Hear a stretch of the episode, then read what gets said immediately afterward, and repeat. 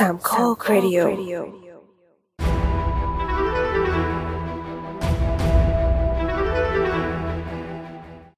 โอเคอันละเผื่อเผื่อเราจะมีอีพีหอภาพยนตร์จริงจังมั้งก็เห็นแผนไว้แล้วก็ยังไม่มีสักที มันแยะมันไม่ไม่รู้จะพูดอะไรไงอยากเชิญอืมไงอยากเชิญอยากอยากเชิญเชิญแล้วก็แล้วก็อยากจะแบบอยากจะให้พวกเราไปเล่นของเล่นข้างในนั้นให้หมดก่อนด้วยหมายถึงให้แบบว่าสำรวจทุกชั้นเพราะตอนนั้นที่เราแพลนเอาไว้อะบัตรไอ้ตึกใหม่ที่วันนี้เราดูหนังอะน่ะก็ยังไม่เสร็จด้วยมันเพิ่งเสร็จเองอ๋อเหรอใช่มันเพิ่งเสร็จปีปีกว่าๆเองมั้ง ถึงว่าสภาพมันดูใหม่มากเลย ใหม่มากยังใหม่ใหม่ใหม่เอี่ยมเลยค่ะ แต่ก่อนมันยังไม่เสร็จอะไรทั้งนั้นอะพี่ไปตั้งแต่สมัยมันยังไม่สร้างอะพี่ไปตั้งแต่สมัยยังไม่สร้าง แล้วก็สมัยที่กำลังสร้าง แล้วก็สมัยที่มันเสร็จใหม่ๆแล้วก็สมัยที่แบบเสร็จสมบูรณ์เปิดโรงหนังแล้ว แล้วก็ไปดูหนังข้างในมาแล้ว แล้วก็ไปงานแมทธิวด้ามาแล้ว แล้วก็มางานนี้อะไรเงี้ยอืมเอาไว้เดี๋ยวค่อยเดี๋ยวไว้ค่อยว่ากันหอยภาพยนตร์นะมาเรามาเริ่มเริ่มกันดีกว่า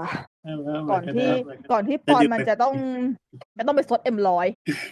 ก่อนที่จะดึกก่อนที่อะไรนะก่อนที่จะดึกไปกวันนี้ ใช่เพราะนี่มันดึกแล้วค่ะ ครับอะอะสวัสดีครับ นี่คือรายการ The Opening Credit Podcast เกี่ยวกับหนังที่ปรุงมุมมองใหม่ๆ ที่มีต่อหนัง โดยหยิบยกประเด็นต่างๆ ที่น่าสนใจมาพูดคุยแบบเป็นกันเอง EP นี้เป็น EP ที่ 71 นะครับ เราอัดกันวันที่29มกราคมนะครับ และได้ออกอากาศวันที่ 2 กุมภาพันธ์ 2023 ครับ แล้วตอนนี้คุณอยู่กับผมฟอนครับสตาร์ลอดครับ นุกค่ะเย่เยเรากลับกันมาแล้ว ครับ ก็เป็นอีพีที่ไม่ได้มีหัวข้ออะไรชัดเจน ก็ แต่เราเรียกว่าเรียกว่าอีพีเล่าประสบการณ์ดีกว่าอืมอาจจะมีหลายๆอย่างรวมๆใช่เพราะว่ามีอะไรหลายอย่างช่วงพอดีว่าอ่าช่วง week ที่ผ่านมานี้มันค่อนข้างที่จะมีอีเวนท์ที่น่าสนใจในโลกภาพยนตร์พอสมควรอืมทั้งเนอะไทยเทศทั้งไทยและเทศ ใช่ ถ้าหลักๆเลยก็อ่าออสการ์ nom ประกาศแล้ว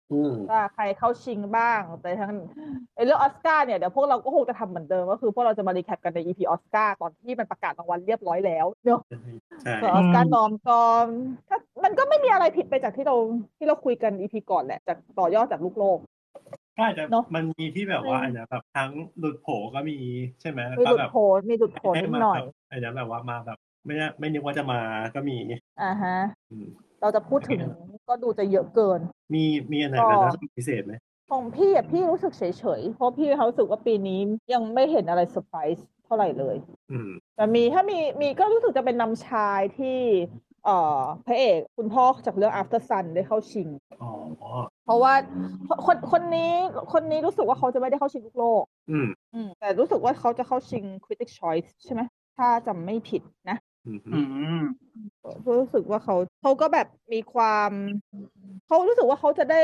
ได้แบบสตาร์มาจาก normal people อะมาแล้วเลยอ่าใช่ พอ Mescal เขาก็ถ้าเกิดว่าเขาเข้าชิงออสการ์อีกก็อุ้ยเหมือนมันก็มาเป็นปรากฏการณ์เนี่ยเห็นทาง Doc Club เขาลงอยู่ว่าพอพอประประกาศว่าเขาเป็นแบบเป็นนอมินีออสการ์ที่หนึ่งคือเขามาจากไอร์แลนด์ไงแล้วไอร์แลนด์ก็คือแบบว่า ออกมาแสดงความความยินดีประหนึ่งได้ออสการ์แล้วอะคือแต่เราเข้าใจเราคือเราเข้าใจได้แหละ เพราะว่ามันน่าจะหายากและอีกอย่างหนึ่งด้วยความที่เขาเป็นพ่วงตรงคือเขาเป็นดาราเล็ก อืมอืมอยู่ดีแล้วแบบแล้วใช่แล้วเข้าอยู่มาดีก็คือโผล่มาจากไหนเอาออฟไม่โตพบแวแบบร์ว่าว่าแบบในหมายถึงว่าเรื่องเนี้ยในสาขาอื่นคือไม่มีโผล่มาเลยเฮ้ยจริงก็บอกใช่โผล่ใช่ใช่ใช่ใช่เหรอคือแบบคือหนังอะคือหนังอะคิดว่าตอนนี้หลายๆคนน่าจะได้ดูอัลต s ซันแล้ว เพราะว่า เพราะว่าอัลต s ซันคือฉายอะมันโคตรขายดีแต่เป็นแย่มากซึ่งรู้อยู่แล้ว อุตส่าห์อุตส่าห์เงียบๆนะอุตส่าห์จะแบบอืมปล่อยปล่อยผ่านแล้วกันเนอะแบบอืมยังตอหานกับสตาร์ลอดก็แบบยังไม่ได้ดูอะไรอย่างคือเงี้ล้อยมันดีนะแต่ไม่มีเวลาดูจ้าอืมคือเวลาแบบนั่นแหว่าละทำถามมากแต่ไม่มีเวลาดูใช่รอบรอบมันดีแล้ว แล้วคือถ้าไม่ซื้อก่อนที่นั่งดีๆก็หายด้วยประเด็น อ๋อ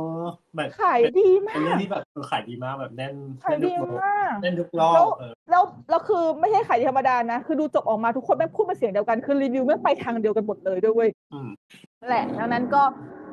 ก็ถือว่าเป็นเรื่องเป็นเรื่องเซอร์ไพรส์ของปีแล้วกัน คือมันเป็นหนังดีติดติดทำเนียบหนังดีของต่างประเทศแล้วใช่ไหมคือไม่คือไม่น่าเชื่อที่เข้ามาไทยแม่งก็แม่งก็แบบกระแสตอบรับโคตรดีอะอืมมาแบบเงียบๆเอาจริงๆ เรื่องนี้คือแอบแอบเซอร์ไพรส์ด้วยไม่มีรอบสื่อเลยนะคือปกติ Doc Club จะมีจัดรอบสื่อไงเรื่องนี้ก็คือไม่จัดหรือเอ๊ะหรือเขาจัดแล้วเขาไม่เชิญเราอะเอ้ยอันอันนี้ไม่อันนี้อันนี้ไม่รู้เออแต่ว่าถ้าไม่รู้ก็ไม่มีนะคือถ้าเกิดมีมันก็ต้องเห็นคนที่แบบไปรอบสื่อมารีวิวบ้างอะเนอะนึงก็แบบไม่มีก็คือทุกคนได้ดูพร้อมกันหมดวันที่หนังเข้าปกติอืมซึ่งหนังก็เข้าตั้งแต่ 19 มกราแล้ว ซึ่งก็อะก็ครึ่งเดือนแล้วถึงวันแล้วเนี่ยใช่แต่ว่าก็คือยังคงยังยังคงได้รอบดีๆอยู่ แล้วก็ยังคงกระแสตอบรับ ดีมากๆอยู่ แล้วพอเมสคอลก็ซึ่งรับบทเป็นพระเอกแล้วมันจะมันจะเรียกพระเอกแล้วก็รับบทเป็นคุณพ่อ เพราะว่าเป็นเรื่องเกี่ยวกับพ่อและลูกลูกสาว ก็คืออะได้เข้าชิงออสการ์ถือว่าการแสดงดีมากแล้วมันมันน้อยได้มากมากๆเลย คืออยากให้แบบใคร คือใครที่ฟังอยู่ดูแล้วก็มาคุยกันได้ เพราะว่าเราเชื่อว่าหลายๆคนที่แทบชอบดูหนังต้องดูเรื่องนี้แล้ว แต่ถ้าใครยังไม่ดูก็ไปดูซะนะคะ คุณสองคนด้วยค่ะ ครับครับนั่นแหละก็อะโอเค อันนี้ก็มีมีเซอร์ไพรส์นี้แหละที่ที่แบบว่า out of nowhere อ่าฮะ มาส่วนอันอื่นนะพี่เอาจริง ๆ พี่เฉยๆนะมีเพอันราะหว่านึงเหมือนที่ติดใจอะฮะ original score original score ใครเข้าบ้างวะ คนที่ลืมไม่เข้าก็คือไอ้นี่ไงอันนั้นเรื่องไอ้นะพีโอพีโออ๋ออืมพี่ยกพี่ยกของ GMO อะเหรอ ใช่ ไม่เข้า แรงมาก แรงมาก เออ นี่นี่นี่ลืมลืมเรื่องรางวัลนี้ไปเลยวายที่ขนาดเป็นสายสกอร์ยังลืม ไม่ใช่คือหมายถึงว่าแบบเอออืม คือดูของคนอื่นๆอะดูก็พอเข้าใจได้ที่จะเข้าอะไรเงี้ยยกเว้นแบบ everything everywhere อะไรแบบ อืมเหรอ แค่นั้นเอาจริงนะนี่จำสกอร์ของ everything everywhere ไม่ได้ เพราะว่าไม่ได้นี่ว่านี่ว่าหนังหนังมันกบสกอร์นะ ใช่ใช่กบเลยอะด้วยหนังมันแบบโดดมากๆจนกระทั่งแบบสกอร์คือแบบอืมไม่คือได้นึกยินไม่ออกเลยว่าแบบ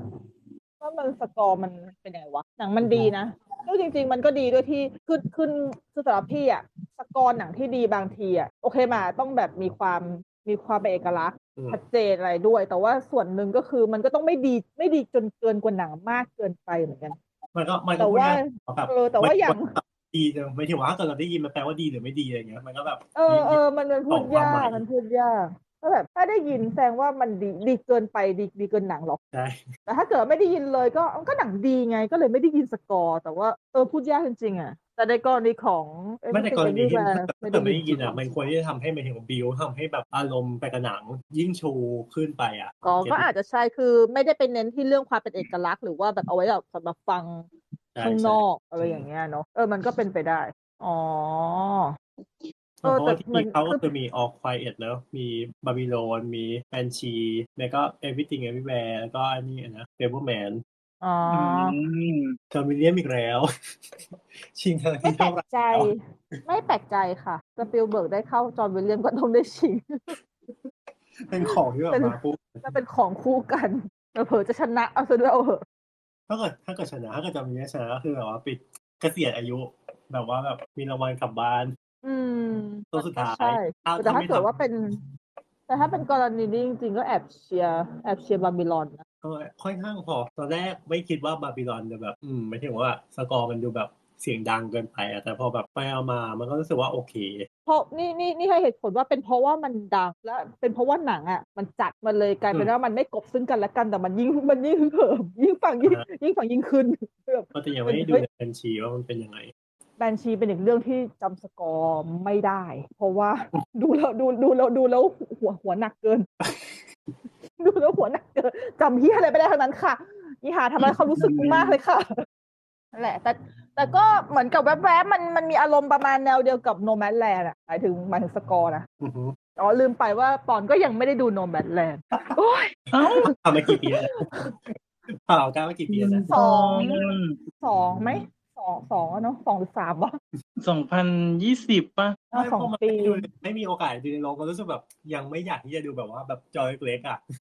นี่ก็ดูจอเล็กๆ ดูก่อนที่จะประกาศออสการ์อีก เพราะว่าตอนนั้นคือคือคือทุกปีแหละคือสำหรับพี่อะพอออสการ์มันออก nom มาใช่ไหมพี่ก็ใช้เวลาตั้งแต่ตอนที่มันออกอะไล่ดูแม่งให้เยอะที่สุดเท่าที่จะเยอะได้อือฮึเท่าที่จะหาดูได้อะคือถ้าหาดูเรื่องอะไรได้ก็คือดูทุกเรื่องอะพยายามเนอะ ใช่แต่ปีนี้ก็จะทำแบบนั้นแหละมั้งถ้ามีเวลาแต่ปีนี้เวลาแม่งคือเวลามันเท่ากันแต่ประเด็นคืออีเวนต์มันก็เยอะต้องดูว่าเราจะสามารถทำได้ขนาดไหนดังนั้น ก็ตอนนี้สถิติเอ่ออย่างปีที่แล้วเนี่ยออสการ์ nomพี่จำได้ว่าพี่ได้จะดูประมาณเจ็ดสิบเจ็ดสิบกว่าเปอร์เซ็นต์หรือเปล่าวะน่าจะใช่นะก็คือเท่าที่หาดูได้ ตอนปีนี้ก็จะพยายามอือฮึตอนนี้เพิ่งจะดูไปแค่น่าจะสักยังไม่ถึงห้าสิบเปอร์เซ็นต์เลย ค่ะ ก็เดี๋ยวครับไปดูเพื่อที่เพื่อที่ตอนดูออสการ์จะได้สนุกแล้วเราเวลาเดี๋ยว EP ออสการ์ก็จะได้มาคุยกันว่าเออถ้าเรื่องไหนดูแล้วมันก็จะมีอะไรพูดถึงมากขึ้น อือฮึอืมเพราะตอนนี้เพราะตอนนี้ประกาศอะไรมาเอาจริงๆก็ยังแบบยังแบงแบงยังแบบอื หรออ่าฮะอ่าฮะยังไงนะแล้วเรื่องนั้นมันเป็นยังไงล่ะ เพราะว่าฉันยังไม่ได้ดูไง แล้วบางเรื่องมันก็เอ่อจะมีเข้าลงหนังทีหลังด้วย แล้วบางเรื่องก็ก็ไม่เข้าเลยอย่างเช่น Woman Talking นะคะ คือตอนเนี้ยเอ่อ Best Picture ประกาศมาทั้งหมดสิบเรื่องปกติใช่ไหมคือเราอะพวกเราอะจะได้ดูแน่นอนเลยอะเก้าเรื่องอันนี้คือทุกคนต้องได้ดูแน่นอนคือเก้าเรื่องเว้ยแต่คุณจะดูครบหรือเปล่าเป็นเรื่องของคุณเว้ยอือฮึแต่ว่าอืมแต่ว่าแต่ว่า Woman Talking อะ มันไม่มีฉายในไทยแน่นอน แล้วมันก็ยังไม่มีลงสตรีมมิ่งไหนเลย ดังนั้นถ้าเกิดคุณจะดูคือคุณต้องดูช่องทางธรรมชาติ ซึ่งช่องทางธรรมชาติตอนนี้ก็ยาก เพราะว่าด้วยความที่มันยังไม่ลงสตรีมมิ่งที่เมืองนอกด้วย เพราะตอนนี้เมืองนอกก็กำลังฉายในโรงอืมดังนั้นก็คือมันก็เป็นเรื่องยาก แล้วก็คืออย่างเมื่อวานที่เรามีงานของ UIP ใช่ไหมก็มีโอกาสได้ถามพี่เก๋ พี่เก๋ก็เคยมาคุยกับเราแล้ว ถ้าเกิดคนผู้ฟังจำได้พี่เก๋ก็คือผู้บริหารของ UAP มีโอกาสได้คุยก็ถามเรื่อง Women Talking เหมือนกันว่าเขาแบบมีลุ้นที่จะ เอาเข้ามาฉายไหมเขาก็บอกว่าเขาดูแล้ว เพราะว่าเขาต้องดูเพื่อสกินนะเพื่อที่จะเลือกเข้ามาฉายดังนั้นเขาบอกเลยว่าตัดใจซะเถิดนะครับน้องนุ๊กแรงมาคือมันถือว่ามันมันมันมีสองความหมายไม่ถึงว่าแบบมันดูเป็นหนังที่ขายยากหรือว่ามันมันไม่ใช่ดีอะมันเขาบอกว่ามันขายยากอืมเขาบอกว่ามันมีความเป็นสเต e เพลย์มากๆ แล้วมันต้องใช้สมาธิสูงมาก ๆในการอืมอืมแล้วคือ คือสเต e เพลย์อะก็ได้ถ่ายวงแก้วก็ได้ ไม่ต้องแบบเอใหอญ่เออเฮ้ยเฮ้ยเฮ้ยเมื่อเมื่อวานเมื่อวานคุยแล้ว คือเขาบอกว่ามันมีอีกวิธีหนึ่งก็คือเปิด funding ไหมเปิด crowdfunding เลย คุณหาให้พี่ได้สักหมื่นคน ก็เดี๋ยวเอาเขามาให้ มันจะไปหาได้หมื่นคนได้ยังไงวะโอ้พี่คะหาร้อยคนยังยากเลยร้อยคนยังยากเลยร้อยคนในวงการหนังอะยังพอได้แต่แบบหมื่นคนแบบอืมหมื่นคนเออเออ ก็คือเหมือนกับกลายเป็นว่า ก็หาก็คือก็คือหาคนที่จะมาจ่ายค่าหนังให้แต่เขามีหน้าที่ทำเรื่องเอาเข้าให้อะไรอย่างนี้เพราะว่าคือถ้าเขาซื้อเข้ามาแล้วมันขายไม่ได้เลยเขามันก็มันก็เจ๊งอะเนาะ Babylon ก็เจ๊งฟังเหมือนจะเจ๊งนะแต่ว่าคือคือคือคือมันโชคดีที่ UIP เขาได้ Top Gun เราได้กำไรจาก Top Gun มาเยอะมาก มันก็คงจะไม่รู้ถั่วๆกันไปมั้งอืมเตรียมฉายวันแต่นั่นแหละนี้ จริงค่ะ อืมก็ดังนั้นเนี่ยอ่าสิบเรื่องที่เป็นนอร์ออสการ์ปีนี้ Women Talking พวกเราก็จะไม่ได้ดูกันอืมก็ต้องรอ ถ้าจะได้ดูก็คือต้องรอสตรีมมิ่งของที่นู่นลงแล้ว ก็อาจจะมุดไปดูกันจะอะไรยังไงก็ค่อยว่ากันอีกที แต่พี่ก็มีความรู้สึกว่าคงไม่ทันช่วงที่ประกาศแล้วแหละ ก็ก็ตัดใจจากเรื่องนี้แล้ว เพราะว่าเรื่องอื่นคือเดี๋ยวก็คงได้ดูครบแล้วแหละอืมเพราะว่าเดี๋ยวชาทาก็กำลังจะเข้าโรงวันที่เก้ากุมภาพันธ์เย้ค่ะออกนอกหน้ามากแต่มั นมีรอบอะไรนะ มันจะมีรอบสื่อใช่ไหมมีสิอืมต้องมีสิครับแต่แต่วันไหนยังไม่รู้แล้ววันแล้วอาทิตย์นั้นอะเออเหมือนรอบสื่อจะออกมาครบแล้วสามวันเรื่องอื่น แต่ยังไม่มีข่าวอ้าวยังไม่ยังไม่รู้ว่าว่ามันจะไปโดนชนเรื่องเรื่องอะไร คือรู้หมดแล้วว่าอันไหนอยู่วันไหนอะอ่ารอลุ้นก่อนรอลุ้นรอลุ้นอยู่โอเคเราเลยอืมนั่นแหละส่วน The Fableman ที่น่าจะเป็นตัวเต็งก็ จะเข้าวันเออจะเข้าฉายวันที่ EP นี้ออกพอดีคือ วันนี้ถ้าเกิดคนฟังอยู่ก็คือหนังเข้าฉายเนาะสปิลเบิร์กเรื่องล่าสุดเนาะส่วนอันอื่นๆก็จะมีในโรงแล้วก็มีอยู่ในสตรีมมิ่งมีอยู่ใน Netflix ตามสภาพก็ไปหาดูกันได้หาไม่ยากนะจ๊ะอืมโอเคไปเรา move กันเถอะเราพูดถึง Fabelmans กันเพราะอ่าเมื่อวันนี้และก็เมื่อวานก็คือวันที่ 28 แล้วก็ 29มกราเนี่ยพวกเราสามคนได้ไปงาน Steven Spielberg ซึ่งเป็นงานที่ UAP เขาจัดขึ้นที่หอภาพยนตร์ เหมือนกับเป็นการ UAP โลกหอภาพยนตร์อ่าใช่เหมือนกับเป็นการอ่า retrospect เนาะแบบเป็นการเป็นเป็นจัดงานใหญ่เพื่อ tribute ให้กับงานให้กับงานของ Spielberg อืมโดยฉายอย่างของ Spielberg ทั้งหมดสามเรื่อง ซึ่ง f a b l e m a n ก็จะเป็นรอบสื่อด้วยเมื่อวันเมื่อวาน แล้วก็มีรอบวันนี้ด้วยซึ่งวันนี้ก็คือเปิดให้บุคคลทั่วไปได้จองบัตรดูได้เลยฟรี ส่วนอีกสองเรื่องเนี่ยก็คือจองดูฟรีได้เลย ซึ่งเมื่อวานเนี่ยฉายเรื่องแรกของ Spielberg เป็นหนังที่กำกับเองเต็มรูปแบบครั้งแรกก็คือ The Sugarland Express ปี 1974 ที่ Goldie Hawn นำแสดง แล้วก็วันนี้วาทิตย์ฉายเรื่อง Always ปี 19 เลยนะ สี่สามปะฮะ19นะหนึ่งเก้าปะเนี่ยอ่าก็19หนึ่งเก้าเก้าหนึ่งเก้าแปดเก้าอ่าหนึ่งเก้าแปดเก้าอะก็พวกเราก็พวกเราสามคนก็คือได้ไปดูกันแต่ว่าเราแยกย้ายกันเพราะว่าพี่กับสตาร์ลอดไปดูกันมาเมื่อวานส่วนปอนไปดูวันนี้เนาะแล้วเอ่ออันงานเนี้ยมันจะมันพิเศษอย่างหนึ่งก็คือมันจะมีงานมันจะมีการเสวนาที่เกี่ยวข้องกับหนังของสปีลเบิร์กทั้งสองวันเลย อย่างวัน ที่พี่ไปดูกับสตาร์ลอดเนี่ย เรื่องเห็นได้ข่าวหลังว่าจากเคร่งเครียดเหรออะไรนะ เห็นว่าได้ข่าวว่าเมื่อวานแบบเคร่งเครียดเหรอเอาแล้ววันนี้ไม่เครียดเหรอไม่ชิลมากจ้าโอ้เอ้ยแต่ก็ไม่เครียดปะไม่รู้อะ แต่ว่าคือเมื่อวานอะ มันเป็นเสวนาหลังจาก The Sugarland Express แต่ว่าหัวข้อที่สนทนามันก็ไม่ใช่เรื่องของไม่ใช่เรื่อง Sugarland Express หรอกมันก็อืมมันก็เป็นเรื่องของสปิลเบิร์กอะเป็นเรื่องของอ่าลายเซ็นของสปิลเบิร์กการทำหนังสปิลเบิร์กเป็นยังไงสปิลเบิร์กในสายตาของคนทำหนัง เป็นยังไงเพื่อนำไปสู่ Fabelmans อือฮึแต่หนังแต่ส่วนของวันนี้มันเป็นเรื่องอะไรจ๊ะก็เป็นเรื่องคือพอดีว่าไอ้นะได้อาจารย์แดงแต่อีกคนนึงผู้หญิงอะที่เป็นคนทำซับไตเติลตั้งแต่ตั้งแต่เวอร์ชั่นนั้นของออเวียมามาพูดอ่าฮะอ่าคณะฮะชาเหรอนะคเดี๋ยณะวชาเหรอ ไม่ใช่ เดี๋ยว เดี๋ยวแต่นะจำชื่อจำชื่อเขาไม่ได้อ่าฮะนะคะนั่นแหละก็คือนันทิป ชื่ออะไรนะทิปเหรอทิปแอสโซซิเอตเหรอ ไม่ไม่ไม่ไม่ใช่ซีตั้งแต่แบบก็เป็นคนทำซับเรื่องนี้เรื่องอออ่าเวียอ่าสิบห้าปีที่แล้วโอ้อ่าฮะเขาก็จะพูดเรื่องเกี่ยวกับการทำซับเหรอใช่หรือว่าใช่หมายถึงออกออกมาในทางซับมากกว่า แล้วก็ไม่ถึงว่าตบท้ายก็ไม่ถึงว่าแบบเรื่องแบบว่าความแบบ magic ของของสปีลเบิร์กนั่นแหละอ่าอืมก็คือก็คือสรุปก็คืองานแสดงทั้งสองวันก็มักจะว่าเป็นลักษณะในการพูดถึงสปิลเบิร์กใน ในความคิดของพวกเราอะเนาะอืมว่าเรารู้สึกต่อเขายังไงอะไรประมาณนี้แล้วแบบงานของเขามันมีดีอะไรอย่างเงี้ยแต่เมื่อวานจริงๆก็ไม่ได้เครียดนะหรอเขาไปเมาส์กันว่าเครียดเหรอเนี่ยให้เขาไปเมากันว่าเครียดได้ฟังได้ฟังแล้วเฉยๆเพราะว่าเอาแต่สตาร์ลอดมามาไม่ทันเสียเวลาช่วงต้นเนาะมาตอนท้ายใช่เพราะว่าคือเมื่อวานน่ะสตาร์ลอดมาทันแค่ดูรอบสื่อ The Faberman แต่ว่าพี่อะไป ดูตั้งแต่ The Sugarland Express เลยตั้งแต่ตั้งแต่ช่วงบ่าย เออ ก็ก็ไม่ได้แบบมี detail อะไรมากมาย ก็แค่แบบเออเล่าถึงสปิลเบิร์กแล้วแบบมันก็มีมันก็มีมันก็เผลอๆมันมีโจ๊กด้วยนะ เพราะว่าเพราะว่าเหมือนกับพอเราพูดถึงหนังสปิลเบิร์กที่มันเป็นหนังที่แบบคนไม่ค่อยชอบกันมันมันค่อนข้างเอกฉันท์น่ะ แล้วมันก็ขำกันทั้งโรงเลยเว้ยคือ The BFG อ๋อ คือทุกคนคือทุกคนแทบจะจำไม่ได้เลยว่านี่คือหนังสปิลเบิร์กอะซึ่งก็ก็สมควรอยู่แล้วๆเออผมผมประมาณนั้น ผมว่าผมว่าของปอนแบบไม่ได้มีพูดถึงนะแต่หมายถึงว่ามีจะพูดถึงประเด็นว่าแบบว่าแบบหนังที่เขาอยากทำและหนังที่เขาต้องทำอ๋อทำเพื่อ ทำเพื่อลงขึ้นเซิร์ฟค่าย ใช่ใช่จะเป็นแบบมีกราฟขึ้นลงอย่างนี้แบบตลอดอย่างนี้แบบหนังที่ต้องทำและหนังที่อยากทำใช่ใช่หนังตามใบสั่งอะไรเงี้ยอืมเออเออเออเออคล้ายๆเหมือนกับมีประเด็นประมาณนี้เหมือนกันแต่ว่าแตกๆมันก็เลยทำให้ก็เลยทำให้งานของสปิลเบิร์กเขามีความเขางานของงานของเขาหลากหลายมากเลยนะ เหมือนว่าลายเซ็นจะชัด แต่ว่าถ้าดูถ้าดูเฉพาะเนื้องานมันมันก็เหมือนกับว่าเหมือนกับมันไม่ได้ชัดร้อยเปอร์เซ็นต์แต่จริงๆแล้ว สิ่งที่เขาพูดถึงเมื่อวานเนี่ย ก็คืองานของสปิลเบิร์กอะลายเซ็นของสปิลเบิร์กมันไม่ได้มันไม่ได้สะท้อนออกมาในตัวเนื้อเรื่องของหนังแต่มันสะท้อนออกมาในตัวละคร ว่าส่วนมากมันมักจะอยู่ที่ความสัมพันธ์ของครอบครัวเป็นหลักอืมอืมไม่ว่าจะเรื่องอะไรก็ตาม ไม่ว่าจะเป็นแนวไหน แต่ว่าเขาจะเน้นที่ความสัมพันธ์ของครอบครัว พ่อลูกหรือแม่ลูกอะไรประมาณนี้อืม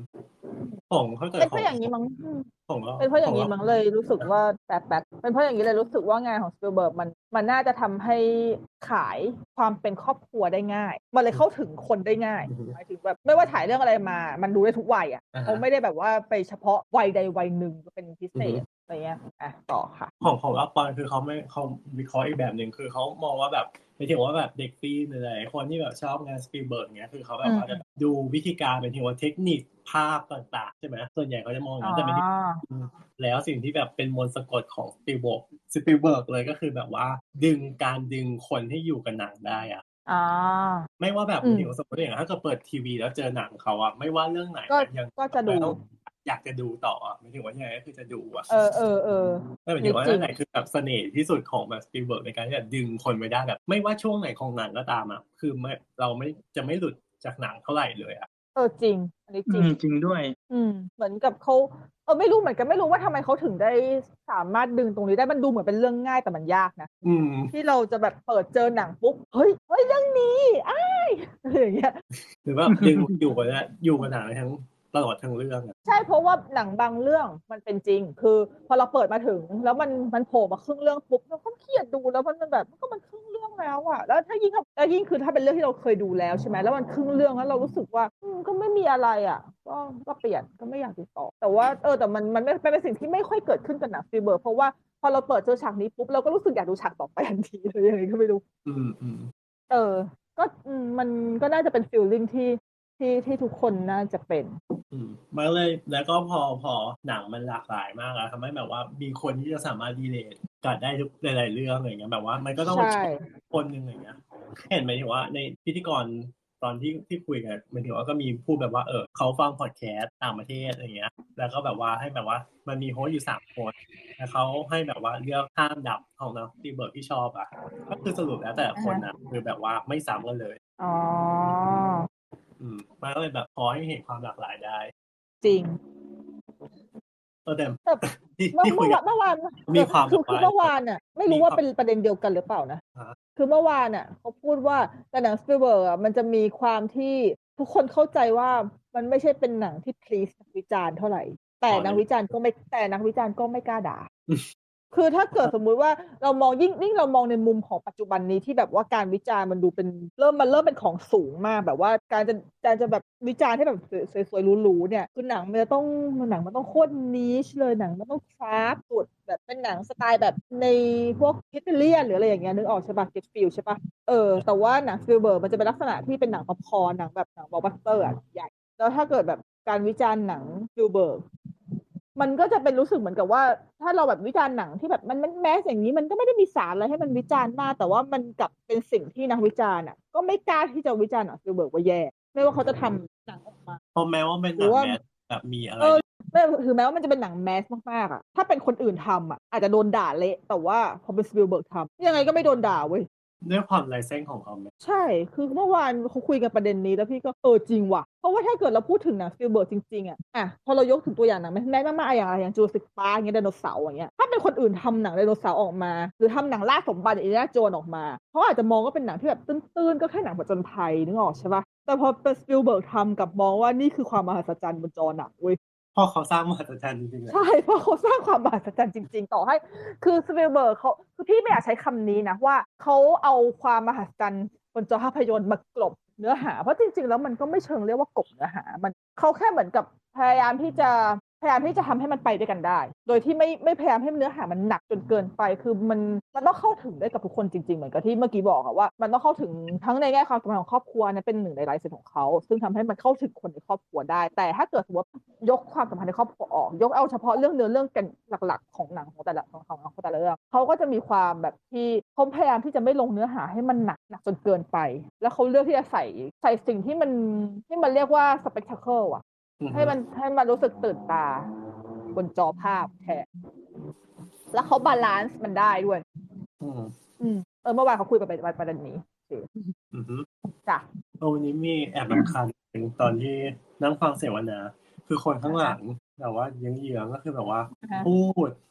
ตลอดแบบพูดแบบวนแต่คือคือเขาก็เสวนาอยู่ใช่ไหมแบบตรงข้างหน้า ก็คือเขาก็คุยกันแต่ก็คือข้างหลังก็คือเดินเดินก็คือแบบเขาพูดอีก แล้วก็แบบเสียงก็แบบไม่ได้เบาด้วยคือพูดเหมือนกับพูดแสดงความเห็นไปด้วยอย่างนี้เหรอเขาเห็นตอนเสวนาอย่างเงี้ยแบบว่าอ๋อของตัวเองอะให้รอให้เสวนาจบค่อยไปแสดงความเห็นวะไม่รู้แบบว่า ไม่ได้คุยกับคนข้างๆเลยเรียกว่าแบบเหมือนพูดคนเดียวไม่ถึงว่าคือมีคนข้างๆนะแต่แบบเขาพูดอยู่คนเดียวอะอุ้ยอีดอกไม่ฟังไม่ไม่ฟังพิธีไม่ฟังแบบไม่ฟังคนดำเนินรายการเลยเว้ยตลกงงเลยเนาะแล้วก็พูดแบเอบออันพูดนี้แบบอะอูมาเดี๋ยวนั่นนี่นี่นั่นแบบโอ้อูดูแบบมีความรู้อะมันไปพูดเองไหมมึง อันนี้ไม่มีมารยาทค่ะเอออะโอเคผีเสวนาอีกมามาเพิ่มอีกหนึ่งอะไรวะไม่มีมารยาทดีนะดีดีนะรอบเมื่อวานพี่ไม่เจออะไรแบบนี้โชคดีแล้วเจอแต่เจอเจอเจอแต่ผีเล่นมือถือนิดหน่อยแต่ก็ก็วันนี้รอบรอบคนทำเป็นรอบรอบประชาชนธรรมดา เฮ้ยแต่วันนี้พี่กลับมองว่าถ้าเป็นรอบประชาชนธรรมดา กับการเป็นหอภาพยนตร์กับการที่ต้องแย่งกันจองอะพี่มองว่าเผลอๆอะคนมันจะตั้งใจดูมากกว่าสื่อที่บางคนที่ได้เชิญมาแต่ไม่ตั้งใจดูหนังอีกปะก็ค่อนข้างจริงนะๆไม่ไม่เจอเออไม่เจอผีระหว่างดูหนังเออแล้วก็บอกมันแบบมีคนคนที่ดูก็คือค่อนข้างเอนจอยกันหนังไม่ถึงว่าตบไม้ปใช่รบมือใช่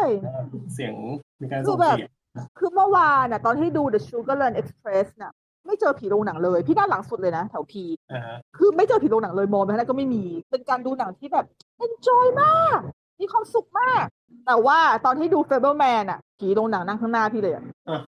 คือ Sugarland Express เป็นรอบที่เขาเปิดให้คนกดเข้ามาจองได้เหมือนกันอ่าฮะแล้วก็มีของสื่อส่วนหนึ่งอยู่แล้วที่ถ้าเกิดสื่อจะเลือกดูใช่ปะเออแต่ว่า Fableman รอบเมื่อวานเนี่ยเขาไม่ให้คนทั่วไปจองเลย คือเฉพาะสื่อและแขกเท่านั้น only อ่าฮะเออแต่เดี๋ยวพอเป็นสื่อและแขกเขานั้นโอลี่กลับมีคนเล่นมือถือคือแบบ อะไรวะเนี่ย คุณเป็นสื่อ คุณเป็นแขกในวงการหนัง คุณควรต้องรู้ที่สุดเกนต้องมาพูดเรื่องนี้กันอีกหรออะไรเงี้ยพอพอเออนั่นแหละแต่ดีดีก็คือดีแล้วที่ที่ปอไม่เจอวันนี้ถือว่าถือว่าโชคดีไปอือหือแต่ว่าก็อย่างที่พวกเราบอกกันก็คือเซ r ร์ r แมนจะเข้าวันนี้แล้วที่ออนแอร์เนาะก็อยากให้ไปดูกันหนังมันหนังดีมากเลย ดีจริงหนังหนังแบบหนังแบบงานเออมันเป็นงานส่วนตัวคือดูดูแล้วนึกถึงเบลฟาสนึกถึงโรมาๆอืม แต่เป็นที่แต่เล่าเป็นเวอร์ชันชีวิตส่วนตัว Spielberg ผู้กำกับใช่ แต่ว่าเป็นแต่คืออย่างเบลฟาสอย่าง Roma เนี่ยชีวิตส่วนตัวเขามันยังไม่ได้เกี่ยวข้องกับการทำหนังไงตอนตอนตอนที่เขาเด็กๆ มันไปมันไปเกี่ยวกับการเมืองในประเทศของเขามากกว่าหนัง หนังทั้งเบลฟาสทั้ง Roma มาเลยออกมาในในโทนในโทนหนัก แต่ว่าหนังของสปีลเบิร์กเนี่ยเอ่อ Fabelmans มันหนักไหมมันไม่หนัก แต่ถามมันเบาไหมมันก็ไม่เบา คือมันก็มันก็จะมีสิ่งที่เขาต้องการจะสื่อสารความ ความรู้สึกความรู้สึกทางด้านไม่ดีหรือว่าทางด้านที่แบบไม่ได้รู้สึกว่ามันได้ดั่งใจร้อยเปอร์เซ็นต์อยู่แล้ว คนมันต้องมีแหละเนาะแต่ว่ามันก็อาจจะไม่ได้หนักเท่าพ่วงกับคนอื่น แล้วก็คือเขาชีวิตเขาผูกพันกับการทำหนังมาตั้งแต่เด็ก ดังนั้นก็ถ้าเราไปดูกันมันก็ก็ถือว่าไปเรียนรู้ชีวิตของผู้กำกับที่ จริงๆพี่พี่มองพี่มองว่าเขาค่อนข้างที่จะน่าอิจฉานะหมายถึงน่าอิจฉาในแง่ที่ว่าถือว่าเขาค่อนข้างที่จะได้ตามฝันของตัวเองได้เร็ว เมื่อเทียบกับคนอื่นค่อนข้างแบบมีคน supportเออค่อนข้างที่จะใช่ค่อนข้างที่จะมีคน support แล้วก็คือบางทีคือกับผู้กำกับบางคนหรือหมายหมายถึงกับทุกคนแหละ การที่เรามีฝันสักอย่างหนึ่งอะมัน support แต่ support แต่ แต่คำพูด support แต่กำลังใจบางทีมันก็ไม่ได้กินได้ร้อยเปอร์เซ็นต์ถ้าเกิดว่าทางถ้าเกิดต้องการเงินเออด้วยถ้าเออคือถ้าเกิดว่าเงินของทางบ้านไม่ถึง support ไม่ได้ฝันของเรามันก็ยากที่จะเป็นจริง แต่ว่าของกรณีของสปิลเบิร์กถ้าเราไปดูกันก็นั่นแหละคือเขาค่อนข้างมีคน support ก็เราไปดูกันแล้วกันว่ามันเป็นยังไง แล้วเส้นทางในการทำในการที่เขาแบบ ได้กลายเป็นผู้กำกับหนังเนี่ยมันเป็นยังไง มันอาจจะไม่ได้ตรงกับชีวิตจริงเขาร้อยเปอร์เซ็นต์หรือเปล่าอันนี่คือเราไม่รู้เพราะว่ามันก็ไม่ได้เป็นหนังเขาบอกว่า นี่คือหนังเชียร์ประวัติสตีเวนสปิลเบิร์กแต่ว่ามันเป็นแต่ว่ามันคือมันก็รู้รู้แหละว่ามันเป็นหนังที่เขาก็แทนตัวเขาอะแค่เนาะบอกหมายถึงว่าแบบมีเค้าโครงมาจากเรื่องจริงนั่นแหละเค้าโครงมาใช่มาจากมาจากชีวิตเขาเองอะไรอย่างนี้ ไปดูกันนะจ๊ะไปเออเราก็เมื่อวานจะไปกันแบบพี่นุกว่านะฮะเมื่อวานพี่นุกว่าว่าเลยนะมีผู้กำกับอีกคนหนึ่งที่ที่ลักษณะของของ feedback จะเหมือนกับ สปิลเบิร์กอะที่พี่นุกบอกเมื่อวานอะอีกคนนึงอะเมื่อวานที่ฉันบอกใช่ที่เราคุยกันอะแล้วบอกว่ามีผู้กำกับอีกคนหนึ่งที่ผลงานเขาจะคล้ายๆ กับสปิลเบิร์กอะความแบบความที่ว่าใช้ใช้โรงหนังคุ้มอะไรเงี้ย ใครวะอ้าวอันนี้ต้องไอยอันนี้ต้องขออภัยเพราะว่าหลังจากที่เมื่อวานฉัน อ่าเมื่อวานเมื่อวานออกมาใช่ไหมตลอดเราเห็นใช่ไหมอือฮึว่าเราคุยกันว่าเราคุยกันกี่คนคือหมายถึงว่าเมื่อวานฉันคุยกันหลายกลุ่มมากคือแบบสมอง overload แล้วแล้ววันนี้วันนี้ก็คือวันนี้พี่ไปทั้งไปฟัง Q&A ของเรื่อง Karmalink แล้วพี่ก็ไปดูหนัง แล้วพี่ก็ไปฟัง talk session ของหนังเรื่องฮีโร่ซึ่งตอนนี้คือสมองพี่ overload มากพี่จำอะไรไม่ได้ นึกออกละเจมส์อะคาเมรอน อ๋อ อันนั้นพูดในโรงหนังเลยนี่เนอะพูดตอนที่แบบเพิ่งจะเสียเวลาจบใหม่ๆเลยนี่หว่าใช่ใช่ไหมใช่ที่หันที่ที่ที่หันที่หันไปบอกอะเออเออนึกออกใช่แล้วคือเมื่อกี้คือพอพอพอสตาร์ลอดพูดขึ้นมาคือพี่อะนึกถึงภาพตอนที่กำลังยืนคุยอยู่แบบในห้องในห้องจัดเลี้ยงอะที่แบบกินขนมกินเครื่องดื่มหลังจากหนังจบ ก็เลยนึกไม่ออกว่าหรอ เราเราพูดเรื่องนี้ให้ใครฟังวะ อ๋อ โอเค เออ เออ ใช่ เจมส์คาเมรอน คือที่พูดขึ้นมาเพราะหนึ่ง วันก่อนที่พี่จะไปดูก็คือคืนวันศุกร์อะ พี่นั่งดูสารคดีไททานิกอยู่ไททานิกไอเนี่ย20 years later อะน่าจะดูกันหมดแล้วแหละอืมเออดูตอนแรกอยู่เลย อ๋อ ดูแค่ประมาณเออสิบนาทีอะแรงอ่านะครับฮะแรงมากจริง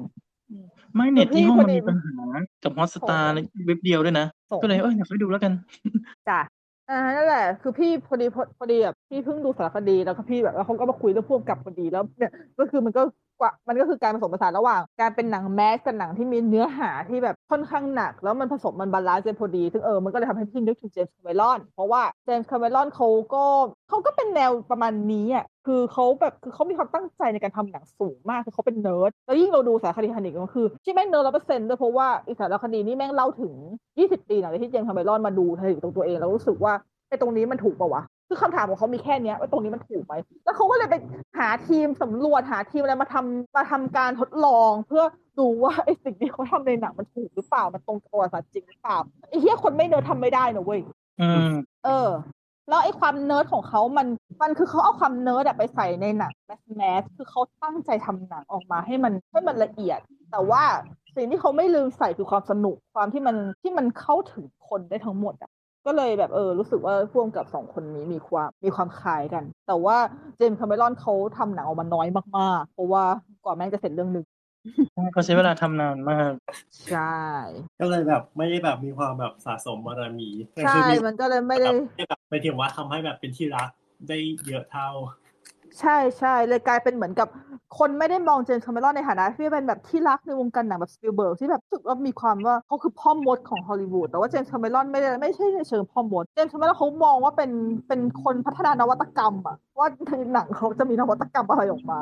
ใช่ใช่ในหมายถึงแต่ถึงตอนนี้นะ อันนั้นคือถ้าเราเราถ้าเราไม่นับ pre ไททานิกก็ pre ไททานิกอีกเรื่องหนึ่งแต่พอหลังจากไททานิกเขาก็ไปทุ่มกับอวตารเต็มที่มันเลยกลายเป็นว่าภาพจำของเขาในฮอลลีวูดยิ่งโดยเฉพาะยุคปัจจุบันหรือเด็กใหม่ๆที่มาเรียนฟิล์มหรือว่าเด็กใหม่ๆที่มาดูหนังก็เป็นภาพแบบนั้นไปแล้วอะมันไม่ใช่มันไม่ใช่เจมส์คาเมรอนในสมัยที่ทำ Terminator ในสมัยที่ทำ True Lies ที่แบบว่าที่หนังของเขามีความ mass เอาใจตลาดอะไรอย่างเงี้ยหรือทำเอเลียนอะไรเงี้ยตอนเฮ้ยเขาทำเอเลียนใช่ไหมหรือเอเลีย์ สกอตต์วะ Alien Alien ออเขา Alien ทำได้นะภาคหนึ่งภาคสองมั้งเขาทำเขาทำภาคเดียวเออเออทำภาคสองภาคแรกเป็นริดลีย์ สกอตต์ถ้าจะไม่ผิดนะเออเออเออเออเออนั่นแหละ นั่นแหละ คือพี่ก็เลยแบบเรียกเองไงว่าเป็น pre Titanic กับเป็น post Titanic เอา Titanic เป็นหมุดหมายเหมือนกับเขาแบบเหมือนกับเขาเขาแบบไปทุ่มตัวเองกับ Titanic เยอะมากๆเขาทุ่มเยอะจริงๆนะคือแบบดูสารคดีก็รู้เลยโอ้โหนี่ชีเหมือนชีวิตเดดิเคทให้ Titanic อะอืมเออ ก็เลยมันก็เลยกลายเป็นงาน post Titanic กับงานกับงาน pre Titanic ที่แบบมันค่อนข้างที่จะที่จะต่างกันเนาะแต่งานของเขาเหมือนกันเลย ก็คือเป็นหนังแมสที่ที่แบบว่าคนดูก็ชอบเป็นนักวิจารณ์ก็ไม่กล้าด่าหรอก ใครด่าเอาอะไรมาเอาเอาอะไรมาด่าก่อนเออเอาอะไรมาด่าก่อน เออ เอาอะไรมาด่าก่อน จะด่าเนื้อเรื่องก็ด่าไม่เต็มปากถึงแม้ว่าจะแบบจะมาจะมาอ้างว่าอ๋อมันเบามันอะไรก็มันก็เหมือนมันก็เหมันติดคออะคือเขาเขาเขาอาจจะใช้อะเบาแล้วเบาแล้วไงอะเอออย่างเงี้ยนึกออกปะเออแบบเดียวกันเลยก็ก็จริง ๆ มันดีนะ มันมันดีที่มันมีที่ที่มีคนแบบนี้ในวงการหนังเพราะว่ามันทำให้หนังมันสนุกอะมันทำให้แบบว่าหนังมันมีหนังมันมีอะไรสนุกสนุกให้ดู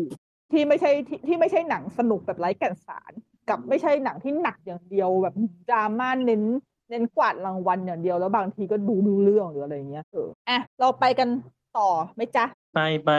โอเค อะเราหมดอีเวนต์ไปแล้วหนึ่งหรือสองอืมสองสองอ๋อเมื่อกี้ถือว่าประกาศ nom ออสการ์แล้วจริง ๆ วันที่ประกาศ nom ออสการ์ก็เป็นวันที่เราเพิ่งดูหนังรอบสื่อกันออกมาเลยเนาะอ่าใช่ เราดูเราดูรอบสื่อเรื่อง Karmalink ซึ่งเป็นหนังกัมพูชาออกมาแล้ว ออกมาถึงคือปกติอะพวกเราเวลาเราดูหนังรอบสื่อด้วยกันเนี่ยเราจะออกมาแล้วแบบอะ discuss กันเรื่องหนัง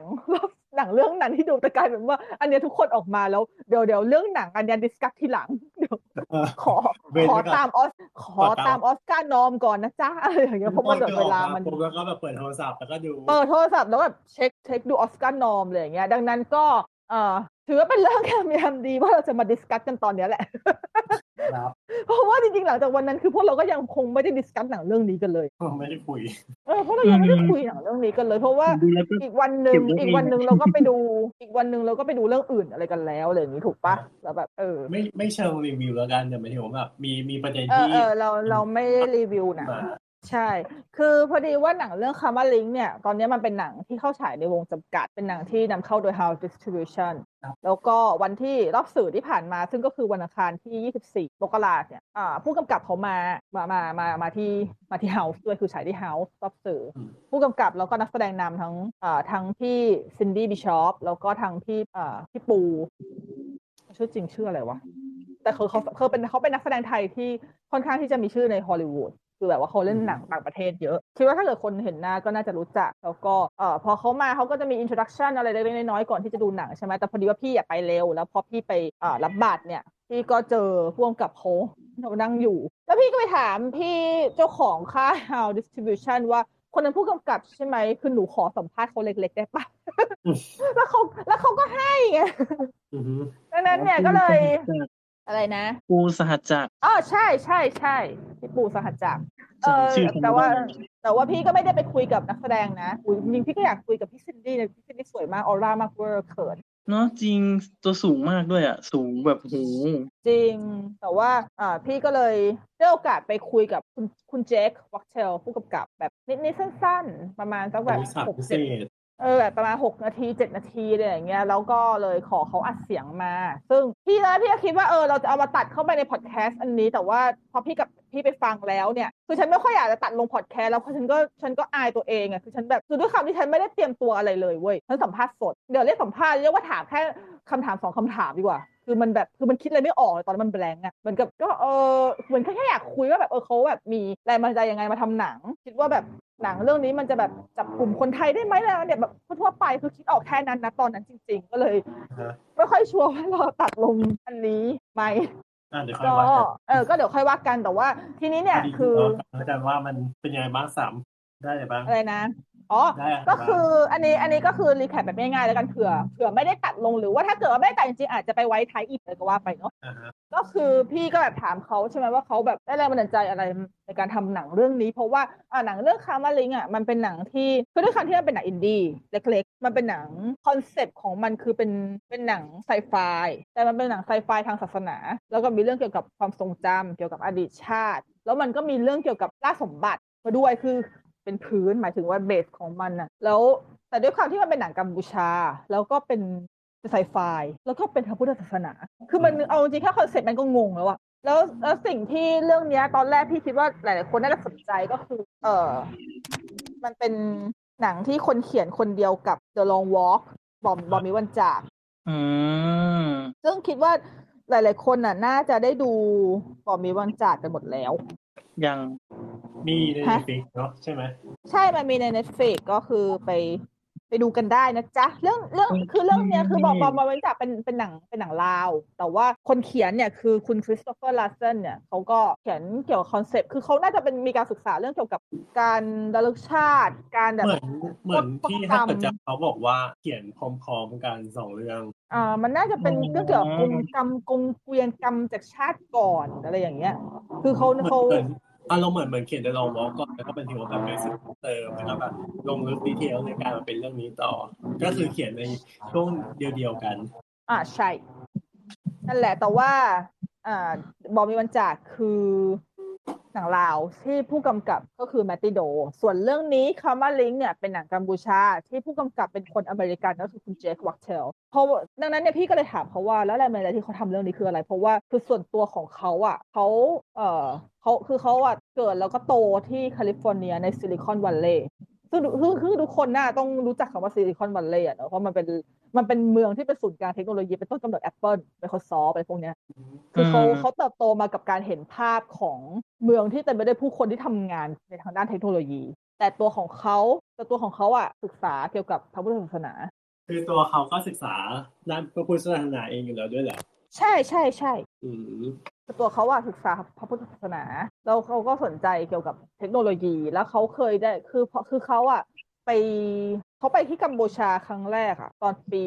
2014 คือ 9 ปีก่อน เพราะว่าเขาเขาไปหานะอาจารย์ที่จะไปสอนนักเรียนพวกเด็กฟิล์มอะไรประมาณนี้ แต่พอเขาเข้าไปเขาเหมือนกับเขาเห็นภาพสังคมเห็นอะไรหลายอย่าง แล้วเขาก็แล้วเขาก็ไปไปมามากัมพูชาอยู่อย่างนี้ใช่ไหมแล้วเขาก็รู้สึกว่าเออเขาแบบเขาอยากจะเล่าเรื่องราวที่เขาเห็น เขาอยากจะเล่าเรื่องราวของสภาพสังคมอ่าการเมืองมุมมองของคนใน Southeast Asian ในแบบที่มันแตกต่างจากหนัง Southeast Asian เรื่องอื่นๆ เพราะว่าในลักษณะของหนังไซไฟในหนังพุทธที่แบบเอาไซไฟกับหนังกับความเป็นพุทธอะมาปนกันเลยอย่างเงี้ย มันจะไม่ค่อยมีใน Southeast Asian เพราะว่าหนังของ Southeast Asian ส่วนมากเนี่ยหลักๆ เลยส่วนมากมันจะเป็น genre horror มันไม่ใช่เป็นหนังสยองขวัญ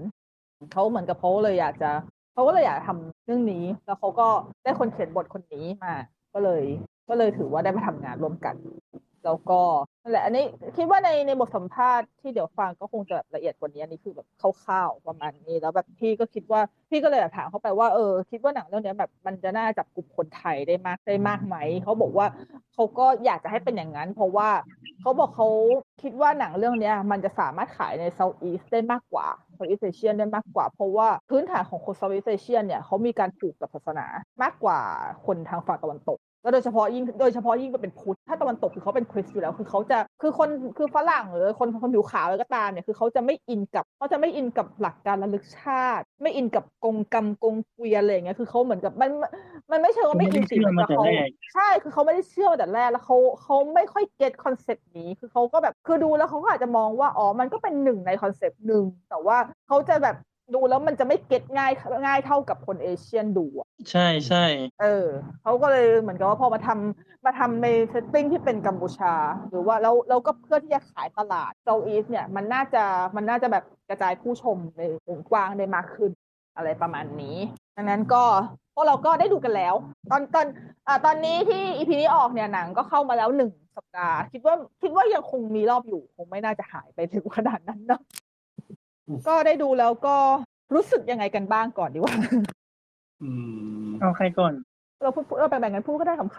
ๆจรินึงกอะไรออกๆก็ก็พูดจริงๆก็ค่อนข้างชอบนะ มันก็สนุกดีอะมันคือคือเตรียมใจไปว่ามันนั่งมันต้องงงมากแน่เลยแบบเตรียมใจไปเต็มที่นะว่าถ้างงจะแบบอะไรยังไงสรุดไม่งงเอาจริง อันนี้อันนี้อันนี้คือ อันนี้คือสิ่งหนึ่งสิ่งที่จับได้จากเรื่องนี้คือเรื่องนี้ดูง่าย ใช่ คือคือด้แค่วยคามว่าวหน้าที่หนัเรางตั้งมันดูว่าเหมือนมันดูเหมือนอืงง มันดูเหมือนงงและอีกอย่างเรามีเราตั้งธงจากบอมมีวันจ่าเพราะบอมมีวันจ่าค่อนข้างงง มันคือมันไม่ได้งงมาก แต่มันก็คือมันไม่ได้ดูง่ายขนาดนั้น มันต้องมันต้องมันต้องอาศัยการคิดเพิ่มอีกประมาณหนึ่งในในแบบมันมันมันค่อนข้างตามยากแต่ว่าเรื่องเนี้ยง่าย เรื่องนี้คือไม่ต้องคิดอะไรเยอะเลย ตามเรื่องไปก็รู้เรื่องแล้วไม่เฉลยบทใช่เป็นข้อดีใช่มันเป็นข้อดี ซึ่งมันเป็นข้อดีจริงๆมันก็เลย enjoy มากขึ้น แล้วปอนว่าอย่างไรอืมมันไม่ เอิ่มที่ที่บอกมีวันจากก็ไม่ได้งงแต่หมายถึงว่าอันนี้ก็คือ มันคิดว่าเรื่องนี้มันไปไกลกว่าเดิมอ่าฮะอ่ามันแบบทำให้ไปได้ไกลกว่าเดิมมันมันมันมันตีความในแง่ของแบบว่าแบบการนิพพานคืออะไรแล้วมันคืออืมมันจะไปถึงจุดไหนอะไรอย่างเงี้ยคือแบบเออมันแบบไปได้ไกลดีชอบตรงนี้ อืมแล้วแบบหมายก็ถึงถือว่าว่าเอากรรมในแนวเรื่องของกรรมอย่างเงี้ย มันแบบว่าส่งต่ออย่างไรอ่าฮะอืมประมาณนั้น อืม แต่ว่านั่นแหละคือเราก็จะไม่รีวิวหรือสปอยหนังอะไรนะเพราะว่าหนังมันก็เพิ่งเข้า แต่พอดีว่าอ่าที่พี่เอามาพูดใน EP นี้เนี่ย หลักๆเลยก็คือมันทำให้พี่นึกถึง คือคือประเด็นของในเรื่องคาร์มาลิงเนี่ยประเด็นที่เมื่อกี้เราพูดพูดไปอันนั้นก็เป็นประเด็นหลักของเรื่องแต่มันจะเป็นประเด็นรองแบบเฉียดเฉียดนิดนิดซึ่ง อันนี้อันนี้พี่ถือว่าเป็นจุดด้อยนะหมายถึงเป็นจุดด้อยของหนัง แต่ว่ามันไม่ใช่จุดด้อยของประเด็นก็คือ มันเป็นสิ่งที่ในหนังอะสามารถเล่าได้มากกว่านี้ แต่ว่าก็เข้าใจได้ว่าจริง ๆ แล้วหนังมันเบสด้วยความเป็นไซไฟแล้วมันเป็นพุทธพังอะพุทธไซเบอร์อะมันก็จะไปแตะการเมืองอะไรมาก มันก็มันก็ยากแล้วยิ่งถ้าเกิดสมมติเราเราทรีตในมุมที่ว่าเอ่อคนทำหนังเป็นคนนอก มันก็จะไม่แตะการเมืองสภาพสังคม ความเหลื่อมล้ำต่าง ๆ ซึ่งจริงๆมันมีอยู่ในหนังนะ แต่ว่ามันแค่มันแค่บอกผิวๆบอกให้เป็นบอกให้เป็นในในๆบอกให้เป็นพื้นฐานว่าอ่ามันจะหลีดไปสู่เรื่องนั้นเรื่องนี้ได้อะไรอย่างเงี้ย แต่ว่านั่นคือสิ่งที่พี่อะรู้สึกในลักษณะที่อ่าเอ้ยไม่สิในฐานะที่ที่อะดูหนังกัมพูชามาไม่เยอะ คือจริงๆหนังกัมพูชามันมันมีไม่เยอะอยู่แล้วใน โดยเฉพาะในการฉายที่เมืองไทย แต่สิ่งที่ ที่รู้สึกสังเกตได้ก็คือหนังคัมบูชาแทบเรื่องที่เอามาฉายอะ มันมีกลุ่มก้อนของการผูกโยงเรื่องราว สภาพสังคมและความเหลื่อมล้ำของกัมพูชาอยู่ชัดเจนแทบทุกเรื่องอย่างเหนียวแน่น อย่างอืมเหนียวแน่นมาก ๆ ด้วย คืออย่างที่เมื่อกี้เราบอกว่าหนังถ้าเป็นสมมติเราเป็นภาพกว้างของ Southeast Asian เนี่ย มันมักจะเป็นหนังสยองขวัญถูกปะแต่ว่าพอเราไปมองที่เราไปมองที่แบบหนังของกัมพูชาจริง ๆอะคือกัมพูชาที่ต้องยกกัมพูชาเพราะว่าโอเคหนึ่งหนังเรื่องนี้เป็นหนังของกัมพูชา แล้วสองก็คือถ้าเราเทียบกับในบรรดา Southeast Asian ประเทศอื่น ๆ กัมพูชาถือเป็นประเทศที่มีจำนวนหนังน้อยอืม เพราะว่าด้วยด้วยประวัติศาสตร์ของเขาด้วย เพราะว่าทุกคนก็รู้กันว่ากัมพูชาโดนอะไรมาบ้างผมเออถ้าคร่าวๆคือกัมพูชาเนี่ยในยุคที่ในยุคที่การทำหนังเริ่มบูมในกัมพูชาได้ไม่นาน ช่วงประมาณสักปี 50 ถึง 60เอ่อ1950 ถึง 1960นะนะ หลังจากนั้นพอปีหนึ่งช่วงทศวรรษที่1970ปุ๊บกัมพูชาก็โดนสงครามกลางเมืองเล่นงานก็คือการเข้ามาของเขมรแดง แล้วนั่นมาทำให้อุตสาหกรรมภาพยนตร์ของกัมพูชาคือหยุดชะงักเลย แล้วกว่าที่จะฟื้นขึ้นมาได้อะมันมันยากมันยากมาก ๆด้วย เพราะว่าคือเขาแทบเขาแทบคือคือเขมรแดงอะมันเป็นมันเป็นสิ่งที่ทำลายทำลายกัมพูชาไปเยอะ เยอะมากๆ คือถ้าจะทำลายถ้าจะทำลายกวาดล้างวัฒนธรรมของเขาไปทั้งประเทศ เพราะว่าคือนโยบายหนึ่งของเขมรแดงที่เข้ามาตอนที่เขาเรื่องอำนาจเนี่ยเขากวาดล้างภาพยนตร์เป็นหนึ่งในสิ่งที่เขากวาดล้างเพราะเขาบอกว่ามันคือเขาต้องการที่จะคลีนประเทศ แล้วเขาต้องการที่จะกวาดล้างวัฒนธรรมตะวันตกทั้งหมดที่เราไปจากประเทศของเขาอืมดังนั้นภาพยนตร์มันเลยโดนหนัก มันหายไปหมด แล้วแทนที่พอช่วงที่เขาฟื้น การฟื้นของเขาอะ มัน คืออันอันนี้คือถ้าถ้าเกิดสมมติเราเราเกริดคร่าวๆเนี่ยพอเราพูดคนไทยเราอะพอเราพูดถึงหนังกัมพูชา คนไทยจะนึกถึงพวกหนังสยองในยุคก่อน1960 ซึ่งก็คือพวกแบบงูเกงกอง ทุกคนน่าถ้าเกิดถ้าเกิดนึกถึงโปสเตอร์น่าจะนึกออก คิดว่าหลายๆคนเคงูยจริงกองเคยดูใช่ไหมต้องเคยดูดิที่มันเป็นเอางูจริงมาไว้บนหัวปะอันนี้ไม่แน่ใจว่างูจริงหรือเปเวอร์ชัล่านแต่มันเป็นเหมือนมันเป็นเวเวออร์ร์ชัชันนมันมันมันเป็นเวอร์ชันที่เข้ามาฉายในเมืองไทยด้วยนะ แต่มันเป็นหนังกัมพูชานะ มันเหมือนเมดูซ่าแต่เป็นเวอร์ชันเขมรใช่ใช่ไหมใช่ใช่ใช่ใช่คืออืมคือคือเขมรน่ะเขาคือถ้าเป็นหนัง pre เอ่อต้องเรียกว่าหนัง pre pre กับเขมรแดงแล้วกันคือหนังของเขามันก็จะเป็นหนังสยองขวัญอย่างที่บอกกันแหละแล้วมันจะเป็นหนังสยองขวัญในเชิงเหนือธรรมชาติโดยที่เอาพวกวัฒนธรรมของกัมพูชาเดิมๆพวกบรรดาแบบนาคพวกงูพวกเอ่อการไหว้การไหว้พระศิวะอะไรพวกเนี้ยแบบศิวลึงหรืออะไรก็ตามอะ ที่เป็นลักษณะของอือัมงกอร์อะไรอย่างเงี้ยมันก็จะเป็นแนวนั้นทำๆใช่ไหมหน่อยแต่อย่างเงี้ยเหรอใช่ใช่ใช่แล้วพอหลังจากนั้นก็นั่นแหละโอเคเขมรได้เข้ามาไว้วัฒนธรรม เพราะว่าช่วงก่อนที่เขมรจะเข้ามาเนี่ยกัมพูชามันเป็นช่วงที่เขาพยายามที่จะพัฒนาหนังให้ไปให้มันมีความสากล แต่ว่าเขายังไม่ทันได้ทำแล้วพอเข้ามาโดนกวาดล้าง แล้วพอเขมรแดงกวาดล้างออกไปหมายถึงพอพอมันจบยุคเขมรแดงเนี่ยพอกัมพูชาเริ่มที่จะ อยู่ในช่วงฟื้นฟูประเทศ หนังอะมันเริ่มกลับมา แต่ว่าหนังที่กลับมาในยุคนั้นเนี่ยมันเลยกลายเป็นสิ่งที่พี่พี่อันนี้ที่พี่คิดเองนะพี่มองว่ามันคือการเชฟกัมพูชา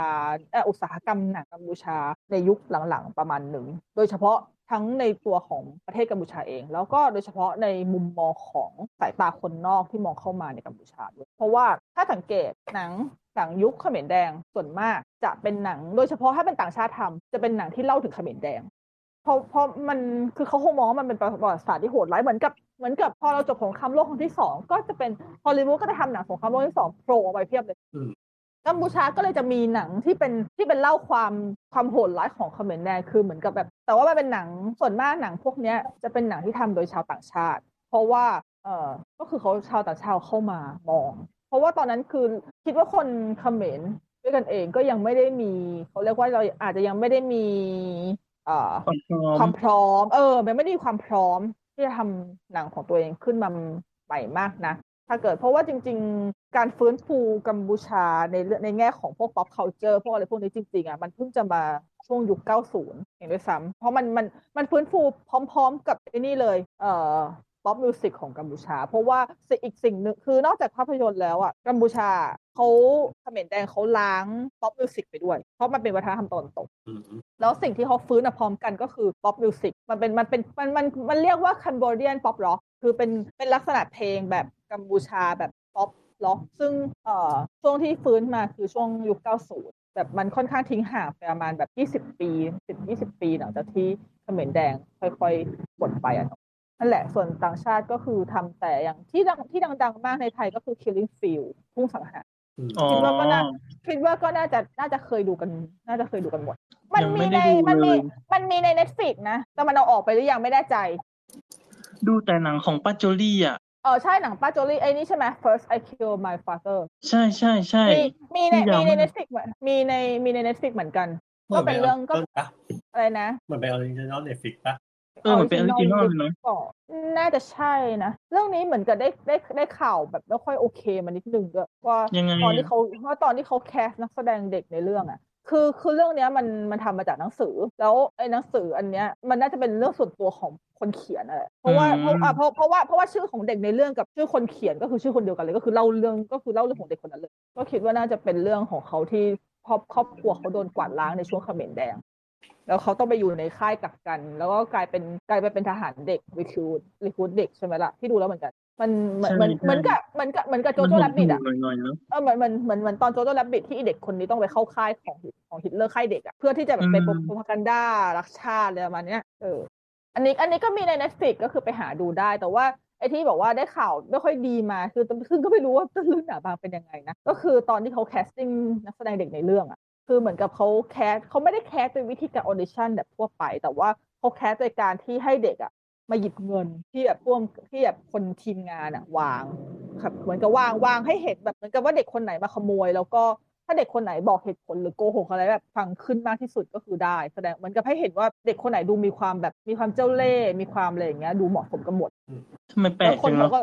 เออมันแปลกแล้วคือพี่ก็เลยไม่แน่ใจมันจริงเหรอวะ มันเหมือนกับหรือว่าตั้งขึ้นมาเพื่อ discredit โจลี่หรืออะไรหรือเปล่าคือเราก็ไม่รู้ไงเพราะว่าเรื่องเนี้ยคือโจลี่เขาเข้ามากำกับ เพราะว่าด้วยตัวลูกชายบุญธรรมของเขาว่าแมนด็อกเขาเป็นเขาเป็นคนที่มี descent มาจากมาจากกัมพูชาถูกปะเขาก็เป็นเป็น executive producer ด้วยอืมโจเพราะว่าโจลี่เองเขาก็สนใจเกี่ยวกับเรื่องลักษณะของผู้ลี้ภัยพวก refugee อะไรอยู่แล้วด้วย แต่แต่เราไม่รู้ไงว่าเขาเขาแบบมีข่าวนี้ออกมาเพื่อที่จะ discredit อะไรใครไหมเออเพราะว่าที่ว่าเขาอะไรนะเขารับลูกบุญธรรมมาเลี้ยงด้วยใช่ไหมใช่ใช่นั่นแหละ เออ แต่ว่าแต่จริง ๆหนังดูแล้วเฉยๆนะคือดูแล้วอะไม่ได้รู้สึกว่าคือคือคือมันเอาจริงๆคือมัน predictable อะมันมันมันก็เดาได้หมดอะคือซึ่งมันเป็นปกติของหนังหนังที่มองกัมพูชาในแง่นี้อยู่แล้วเว้ยถ้าเกิดทำหนังถ้าถ้าแปะป้ายว่าเป็นหนังเขมรแดงก็เดาได้ ว่ามันจะเป็นยังไง เพราะว่ามันรู้มันเป็นเรื่องที่คนเขารู้กันทั่วโลก ใช่ มันเป็นประวัติศาสตร์ เออ แล้วถามว่าเราอยากจะดูความหดหู่อะไรขนาดนี้ไปบ่อยไหมจริงๆก็ไม่อยากพูดตรงๆ แต่ว่าก็ดูนะมันก็หดหู่ก็คือคือทางออกมาก็ดู เพราะว่าถ้าเป็นหนังที่พี่ดูแล้วคืออันคือของโจลี่มันออกมาปีไหนนะสองศูนย์หนึ่งแปดสิบเจ็ดมั้งสิบเอเจ็ดอหนึ่งเจ็ดหนึ่งแปดแถวๆเนี้ยแหละเออถ้าจำไม่ผิดก็ประมาณช่วงนั้น ซึ่งซึ่งก็พี่พี่รู้สึกว่าพี่จะดูดูก่อนเปล่าวะ ดูหลังดูหลังจากดูหนังการ์ตูนแอนิเมชันของกัมพูชาเรื่องหนึ่งที่ชื่อว่า Funan แต่เรื่องเหมือนกันเลย คือเรื่องประมาณเดียวกันเป๊ะเลยที่แบบเด็กต้องโดนเขมรแดงกวาดล้างแล้วก็ต้องแบบไปเข้าค่ายเชลยศึก แล้วก็ต้องแบบหนีพยายามที่จะหลบหนีออกจากค่ายหรือว่าแอบเข้าไปในอีกล็อกหนึ่งเพื่อหาพี่น้องอะไรอย่างเงี้ย คือมันเป็นแนวเดียวกัน ซึ่งซึ่งมันเกลอสำหรับพี่อะ คือพี่มีความรู้สึกว่าแบบเราไม่จำเป็นที่จะต้องดูหนังอะไรแบบนี้เยอะ แต่ว่าเราเข้าใจว่ามันคือมุมที่ต่างชาติเขามองเข้ามา เนี่ยเขามองเข้ามาแล้วเขาแล้วเขาอยากจะถ่ายทอดให้เห็นว่า เออ คือพี่ไม่แน่ใจว่ามันเป็นหนึ่งในเขาเรียกว่าข้อแก้ตัวหรือเปล่า ยิ่งโดยเฉพาะถ้าเป็นอเมริกันทำนะ เพราะถ้าเกิดสมมติว่าคนเคยอ่านประวัติศาสตร์มา ถึงแม้ว่าคำคำว่าเขมรแดงมันจะดูเป็นสงครามการเมือง มันจะดูเป็นแบบก็เขมรกับเขมรต่อสู้กันเอง แต่จริง ๆ แล้วเนี่ย สิ่งคนที่อยู่เบื้องหลังคือสหรัฐในแง่หนึ่ง อยู่ดี เพราะว่าช่วงนั้นสหรัฐกำลังเข้ามาวุ่นวายกับสงกับเวียดนาม เพราะมันเป็นช่วงเดียวกับสงครามเย็นที่สหรัฐเออเข้ามาแล้วมันเกิดใกล้ๆกันเวีเนาะยดนามใช่ แล้วคือเวียดเวียดนามเนี่ยคือตัวเวียดกงก็สนับสนุนพรรคคอมมิวนิสต์ของกัมพูชาด้วย มันคือมันมีความผูกโยงกันอยู่ แล้วพี่ก็เลยไม่แน่ใจว่าพอหลังจากที่สงครามใช่ มันคือถ้าเกิดสงครามจบแบบนี้เนี่ย มันเลยกลายเป็นว่าเหมือนกับอเมริกาเขาต้องการที่จะประกาศอะไรบางอย่างหรือเปล่าว่า เออเนี่ยเราเป็นอเมริการุ่นใหม่นะเราเห็นความโหดร้ายที่มันเกิดขึ้นแล้ว เราอยากถ่ายทอดให้โลกรู้อะไรเนี้ยมันก็เป็นไปได้นั่นแหละ แล้วแต่พอดีว่า อันนี้มันคือสิ่งที่คนคนไทยบางส่วนได้ดูหนังเขมรที่มันเยอะๆ แต่จริงๆ แล้วมันมีหนังเขมรอีกประเภทหนึ่งที่มันค่อนข้างที่จะเข้ามาฉายไทย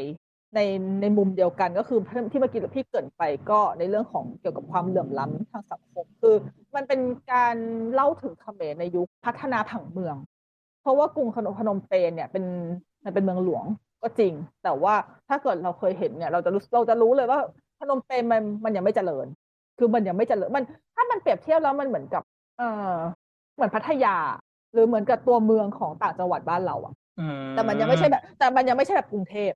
อือฮึแต่ว่าก็เขาคืกำลังเจริญประมาณหนึ่งใช่ใช่แต่เขากำลังที่จะพัฒนาให้มันเป็นแบบนั้น ซึ่งประเด็นของเขมรที่เขาชอบที่เขาเอามาทำหนังโดยเฉพาะในช่วงสามสี่เรื่องหลังสุดที่ดูมา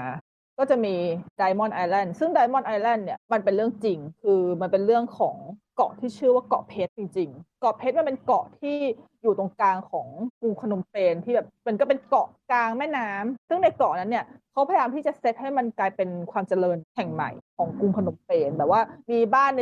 มีมีบ้านแบบมีบ้านมีออฟฟิศมีมีแหล่งมีสถานบันเทิงมีอะไรอย่างเงี้ยแล้วสถาปัตยกรรมก็จะเป็นลักษณะของตะวันตกพยายามที่จะนาซึ่งแต่ว่า มันก็ยังคงมันยังคงไปไม่ถึงจุดนั้น แล้วหนังเขาก็เล่าถึงคนที่แบบมีผลกระทบทั้งเป็นคนงานที่ต้องก่อสร้างในเกาะเพชรทั้งชาวบ้านที่โดนไล่ที่หรือก็ตามแล้วหนังเรื่องอื่นๆ ที่ไปในทำทำนองเดียวกันก็จะมีที่มาคู่กันเลย ซึ่งอันนี้ก็พี่ก็ไปดูกับปอทั้งสองเรื่องก็คือ last night I saw you smile ที่เป็นสารคดีทุบตึกขาวอะ white building อ่าอือ่ามใช่แล้วก็แล้วก็มีหนังเรื่อง white building ซึ่งเป็นหนังอืมที่เล่าเกี่ยวกับ เป็นเล่าเล่าเกี่ยวกับตึกเดียวกันชีวิตคนที่อยู่ในเออที่อยู่ในตึกขาวที่กำลังจะโดนทุบเพื่อเวนคืนพื้นที่เพื่อที่จะเอาไปพัฒนาผังเมือง แล้วในเป็นตึกคำว่าเฉพาะไหมหรือมันเป็นตึกธรรมดา มันเป็นตึกมันเป็นตึกที่อยู่อาศัยของคนมันเหมือนเป็นถ้าถ้ามันเหมือนกับเป็นแฟลตดินแดงอะอารมณ์แบบเอออารมณ์เหมือนแฟลตแฟลตดินแดงบ้านเราอะอ๋อที่แบบว่าคนในชุมชนจะอยู่กันเยอะๆอะไรประมาณเนี้ยแล้ววันหนึ่งมันก็ถูกเวนคืนที่ แล้วเขาก็โดนไล่ที่อืม แล้วแล้วปัจจุบันนี้คือตึกเขาไม่มีแล้วทุบไปแล้ว แต่ว่า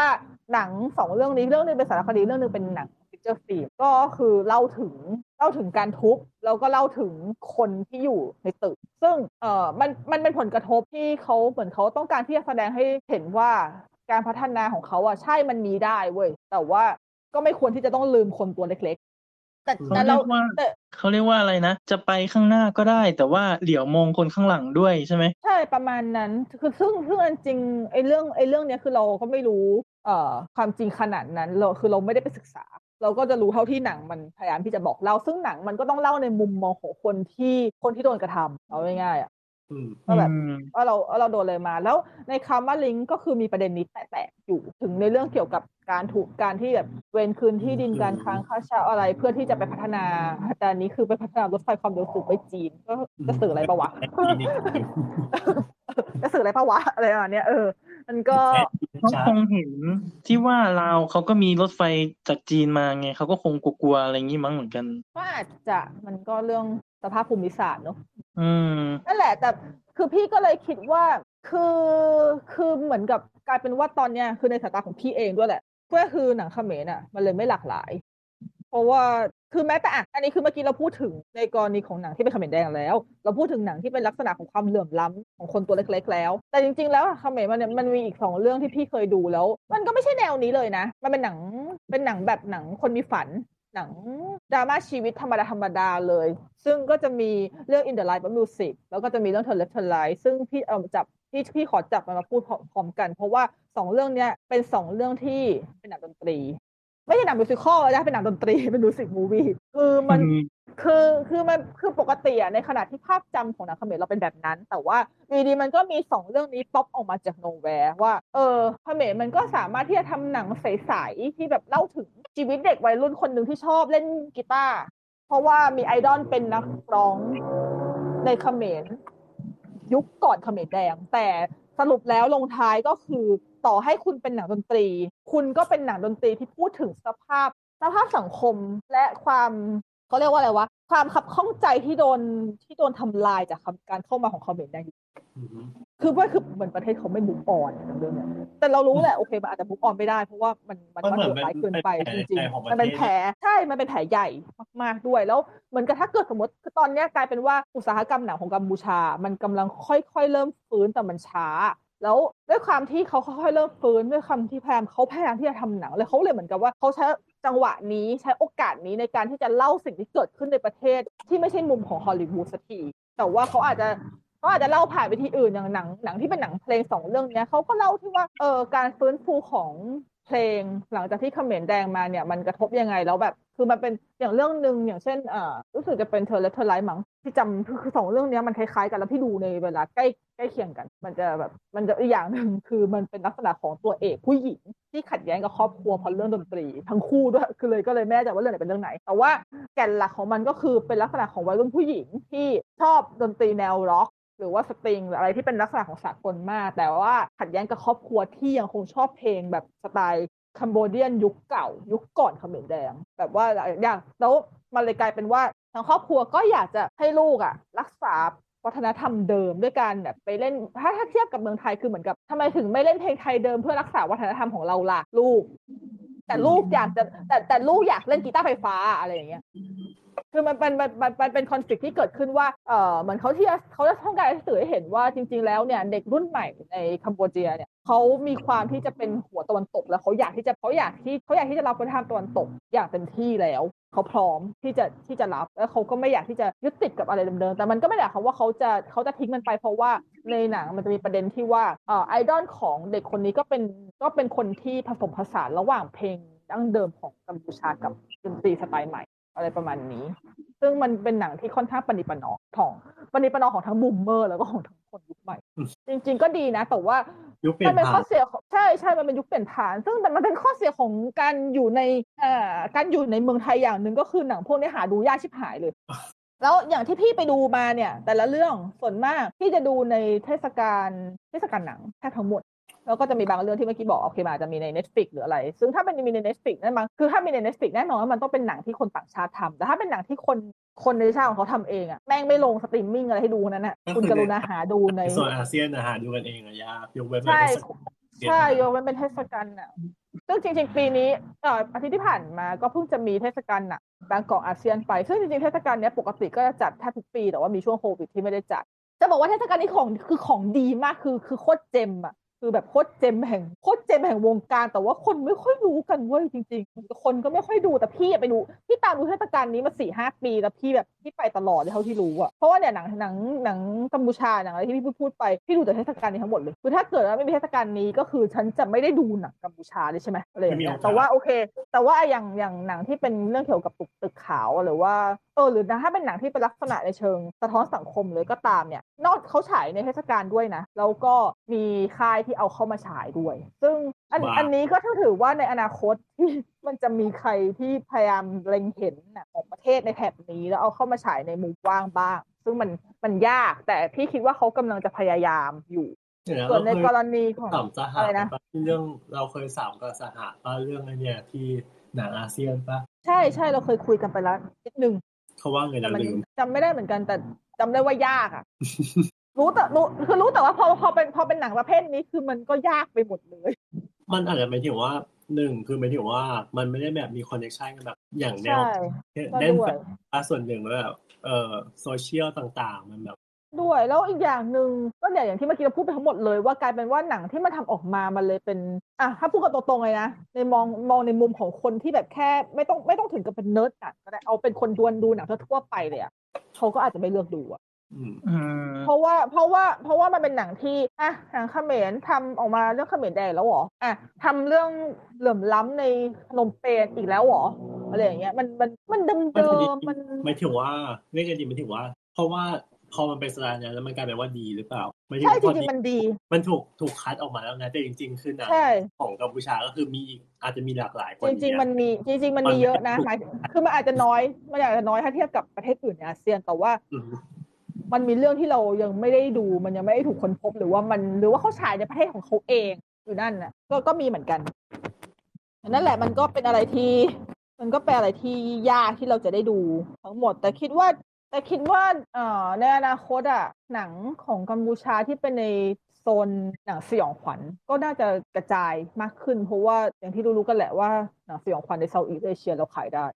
เราเทียบก็อาจจะ อืม มันมันก็คงจะมา แล้วอีกอย่างคือคนก็ชอบดูด้วยหนังสยองแล้วหนังสยองขวัญอาเซียนนี่เป็นอะไรที่ที่น่ากลัวชิบหายเลย คือโดยเฉพาะอินโดอะโอ้แต่อินอินโดน่ากลัวจริงแล้วมันมันถึงเส้นอะ มันแบบผมไม่เข้าเส้นว่ะ เออ โอเค คือรอรอของผีบ้านเขาก็แบบพอๆกับบ้านเราเลยอะ จริง ความเพี้ยนอะไรอย่างเงี้ย แต่พี่ว่าหนังอินโดทำออกมาได้น่ากลัวกับบ้านเราหรือไม่รู้หรือเราชินไม่รู้เราอาจจะชินกับบ้านเราเอง เราพอเราไป พอเราไปเจออะไรที่มันเป็นวัฒนธรรมของเขาแล้วความน่ากลัวกับวัฒนธรรมที่เราไม่รู้จักมันเลยมันเลยทวีคูณอะคงอย่างนั้น เออ ก็อาจจะเป็นประมาณนั้นนั่นแหละก็อืมถ้าเกิดพอเป็นประเด็นนี้ก็เนี่ยพอเราก็พูดถึงกัมพูชาคร่าวๆไป เพราะว่าเพราะการเข้ามาของคามาลิงตอนนี้ ที่มันน่าจะคือสำหรับพี่พี่ก็ถือว่ามันเป็นมันเรียกว่าอะไรอะ เป็นหนังกัมพูชาที่ฉีกแนวจากที่ปกติพวกเราพวกเราเห็นอะมันไม่เคยมีใครมัน ไม่เคยมีใครเอาหนังกัมพูชาแนวนี้เข้ามา แล้วมันก็น่าจะไม่มีใครเคยทำอืมก็ถือเป็นเรื่องดีที่ที่ที่ได้เอาเข้าถึงแม้ว่า โรงรอบจะสุดแสนจำกัดจำเขียน้อยนิดมากเออแต่ก็ก็ถ้าเกิดใครได้มีโอกาสได้แบบไปดูหรือว่าเออมีโรงที่ไม่ไกลจากบ้านมาก ก็ก็น่าไปลองกันดูรสชาติใหม่ๆ มันสนุกนะ หมายถึงอันนี้คือมัน enjoy แบบว่าไม่ได้ดูยากอะไรดูแบบดู joy ได้เลย เนาะใช่ใช่อืมลองให้โอกาสดู enjoy ด้วยแล้วก็ได้ข้อคิด ใช่เผื่อจะเปิดรับหนังกัมพูชามากขึ้นพอเราพูดถึงหนังกัมพูชาเราก็พูดถึงเรื่องแบบความเหลื่อมล้ำอะไรนิดนึงอันนี้คือขอแทรกอาจจะแบบเป็นการส่งท้าย แต่ไม่ใช่เกี่ยวกับหนังกัมพูชาหรอกพอดีว่าเมื่อกี้พี่ไปฟังพี่ไปดูหนังเรื่องฮีโร่มาซึ่งฮีโร่เป็นหนังปี 2002 หนังของจาอี้โหมคิดว่าทุกคนเคยดูใครจะไม่เคยดูหนังฮีโร่วะเออเพราะพี่ก็ดูตั้งแต่สมัยที่มันเข้าโรงมาตอนนั้นตอนดูแล้วแหละแต่ที่อยากดูอีกเพราะพี่ชอบอะมันเป็นความชอบที่มีแต่นะคือคือเรื่องนี้เวลาเราจะบอกว่าเราชอบหนังเรื่องนี้มันก็จะพูดได้ไม่ค่อยเต็มปากเพราะว่ามันหนังพอพักันได้แต่คือเราแต่คือเราชอบในแง่ของประกอบของมันในในแง่ของความเป็นหนังซีนิมติกอะไรหลายอย่างแล้วก็การความฉลาดในการเล่าเรื่องใช่ปะ แต่ประเด็นคือที่เมื่อกี้พี่พี่ดูจบมันจะมีทอล์กแล้วพอมันมีทอล์กพี่ก็นึกถึง อะนึกถึงเนี่ยนึกถึงว่าเออเวลาเราดูหนังอะไรสักสักเรื่องอะทุกเรื่องเลยก็ได้ มันแทบจะมีการเมืองอยู่ในหนังทุกอย่างเลยจริง ๆ จะมากจะน้อยแค่นั้นแหละแต่มียกเว้นหนังที่ตั้งใจทำมาเป็นขายตลกล้วนๆอันนั้นก็อีกเรื่องหนึ่งแต่ว่าถ้าเป็นหนังในเชิงถ้าปักดราม่าปักประวัติศาสตร์หรือปักเชื้อประวัติหรืออะไรนิดนึงยังไงยังไงมันก็ต้องมีความการเมืองมีความสังคมให้เห็นอยู่เนาะ แล้วพี่ก็เลยนึกถึงว่าเพราะเราเคยคุยกันถึง EP ประวัติศาสตร์ เรื่องการบิดเบือนประวัติศาสตร์ในโลกภาพยนตร์อือฮึแล้ววันนี้พอเราฟังถึงเรื่องของคือวันเนี้ยอ่าอาจารย์ที่มาคุยเขาก็เป็นผู้เชี่ยวชาญอาจารย์ด็อกเตอร์ที่อยู่ที่ธรรมศาสตร์สอนเกี่ยวกับการละครอะไรประมาณนี้แล้วเขาก็เชี่ยวชาญเรื่องแบบจีนเรื่องอะไรใช่ปะแล้วพี่ก็คิดว่าเออเราเคยคุยเรื่องบิดเบือนประวัติศาสตร์โลกภาพยนตร์แล้ว แล้วเมื่อกี้เราก็พูดถึงการกัมพูชาแล้วก็พูดถึงการแงะว่าเออ element ของหนังกัมพูชามันมีอะไรอะมีการเมืองแทรกอยู่อะไรอย่างแล้ววันนี้ที่ดูเขาก็พูดถึงเรื่องการเมืองในหนังแล้วเราก็คิดว่า เออ อยากคุยเรื่องการเมืองในหนังวะนั่นแหละ ต้องต้องเชิญสายการเมืองมา ใช่แล้วก็เชิญสายการเมืองมาคุยก็เลยนะก็เดี๋ยววันนี้คิดว่ามันพี่กเขาโอ้ยนี่ป้าไอ้นะคามาลิงที่ที่มีทอล์กด้วยปะอ๋อใช่วันนี้ก็ฟังทอล์กของคามาลิงด้วยซึ่งแต่จริงๆทอล์กอะก็เออเอาตรงๆไม่ไม่ค่อยต่างจากที่สับที่ที่ที่มีสับไป อืมก็เป็นพูดก็พูดประมาณเดิมๆก็พูดเรื่องเดิมๆเพราะว่าก็มันก็เป็นคือมัน talk มันก็แบบ talk talk ไม่ยาวอะเนาะนั่นแหละ แต่ว่าด้วยอีกอย่างหนึ่งมันเป็น talk แบบในลักษณะของ talk post post ดูหนังคือหลังดูหนังดังนั้นมันก็จะมีประเด็น spoil เลยก็เลยไม่ได้อยากพูดถึงอ๋อโอเคเออนั่นแหละเออเพราะมันเป็น talk หลังหนังจบ ถ้าเป็น talk ก่อน introduction อันนั้นโอเคเข้าใจได้ ก็มีอะไรแต่มันก็มีโจ๊กนิดหน่อยว่าแบบเรื่องเกี่ยวกับการ cast นักแสดงเรื่องอะไรซึ่งอันนี้ก็มองว่ามันไม่ได้มีมีมีโจ๊กแค่ว่าเขาถามพี่ปูว่า เออทำไมพี่ปูถึงจะตัดสินใจมาทำงานกับพ่วงกับคนนี้ แล้วพี่ปูก็ตอบเข้ามาอ๋อ ก็เขาจ้างเงินดีแค่นั้นแหละ คือมันมันไม่ได้มีคอนเซ็ปต์อะไรเลยเราก็อ๋อโอเค คือคือคืออันนี้คือคือคนก็ขำกันเพราะว่า คือเราก็ไม่ได้คาดหวังว่าจะได้คำตอบแบบนี้ไง หวังเขาบอกแบบเรามีเรื่องกว่านี้ เออใช่แต่แล้วแต่มันก็มันก็ตลกดีนะคือ คือบางคือพอพอเขาตอบมาแบบนี้เราก็คิดว่าเออแต่จริงๆเนอะคือถ้าเกิดเรามองในมุมแบบคือแต่จริงๆคือเขาอันนี้เหมือนเขาเขาเป็นโจ๊กแต่คือเขาก็พูดว่าเออจริงๆคือเขาคุยเรื่อง concept เรื่องอะไรอะคือเขาก็อยากเล่น แต่ว่าเขาก็พูดเลยว่าก็แต่ถ้าจ้างจะถ้าจ้างก็เล่นแค่นั้นแหละซึ่งเออซึ่งมันก็ถูกมันก็ไม่ผิดนี่หว่า อืมอืมอืม ก็ก็โอเคเมียคือแบบเออรู้สึกว่ารู้สึกว่าวันคือวันเนี้ยเป็นวันที่พี่ไปงาน talk สองเรื่อง แล้วเมื่อวานก็ talk Spielberg เลยใช่ไหมคือแบบคือมันมันมันมันเป็น space ที่คือเราอยากจะให้ในวงการหนังของเราอะจัดแบบเนี้ยเยอะๆ คือมันเหนื่อยนะเอายอมรับเหนื่อยคือจริงวันนี้คือ ไม่ได้มาอัดพอดแคสต์ด้วยความเหนื่อย เพราะว่าสมองใกล้ระเบิดแล้วดูหนังมาสองเรื่องฟัง talk อีกหนึ่งเออใช่คือนี่แบบว่า คือเมื่อวานดูหนังสองเรื่องฟัง talk หนึ่งแล้ววันนี้ก็ดูหนังหนึ่งแล้วฟัง talk สองคือแบบว่าคือสมองคือใกล้ overload มากแล้วก็เลยอืม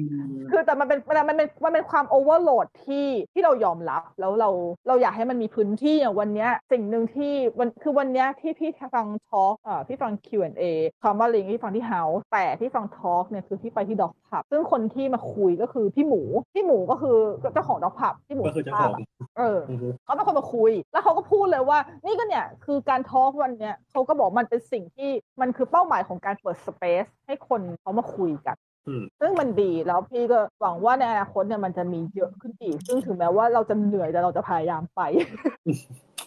ก็คือคือเราชอบแบบที่หมายถึงว่าแบบได้มีพื้นใช่ที่คือเราชอบแชร์แชร์กันพูดใช่คุอุ๊ยยถ้าเราไม่ชอบพวกเราไม่ไปทำพอดแคสต์กันเนาะนี่ก็เนี่ยก็เนี่ยมันนั่งพูดน้ำไหลไฟดับไปสองชั่วโมงเออเราก็คือกำลังทำอยู่เพราะเราอยากคุยไงเพราะว่าพี่ว่าคือคือการคือการที่ทุกคนดูหนังทุกคนอะ มันมีเรื่องอยากพูดแบบหมดแหละจริงๆ มัน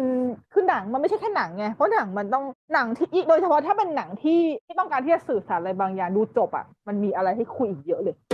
ถ้าเรามีพื้นที่ตรงเนี้ย มันเป็นสิ่งที่ดีคือบางทีการท้องไม่ถูกไม่มีผิดความคิดของคนในการมองหนังเรื่องหนึ่งก็ไม่มีถูกไม่มีผิดใช่คนเราชอบหนังไม่เหมือนกันเลย ใช่ดังนั้นมันก็เป็นการแลกเปลี่ยนกันมันเชื่อมันสนุกอะวันนี้วันนี้เป็นหนึ่งในการเอ่อในการฟังทอล์กติดอันดับในดวงใจเลยพี่ฟังแล้วพี่ชอบมากเลยอะ มันสนุกเพราะอาจอาจอาจจะเป็นเพราะว่าเราเราเราเรียนประวัติศาสตร์มาด้วยมั้งแล้วคือ talk วันนี้เป็นหัวข้อประวัติศาสตร์จีนอะเออมันก็เลยมันเลยอินง่าย เข้าใจง่ายแล้วมันก็สนุกแบบมัน enjoy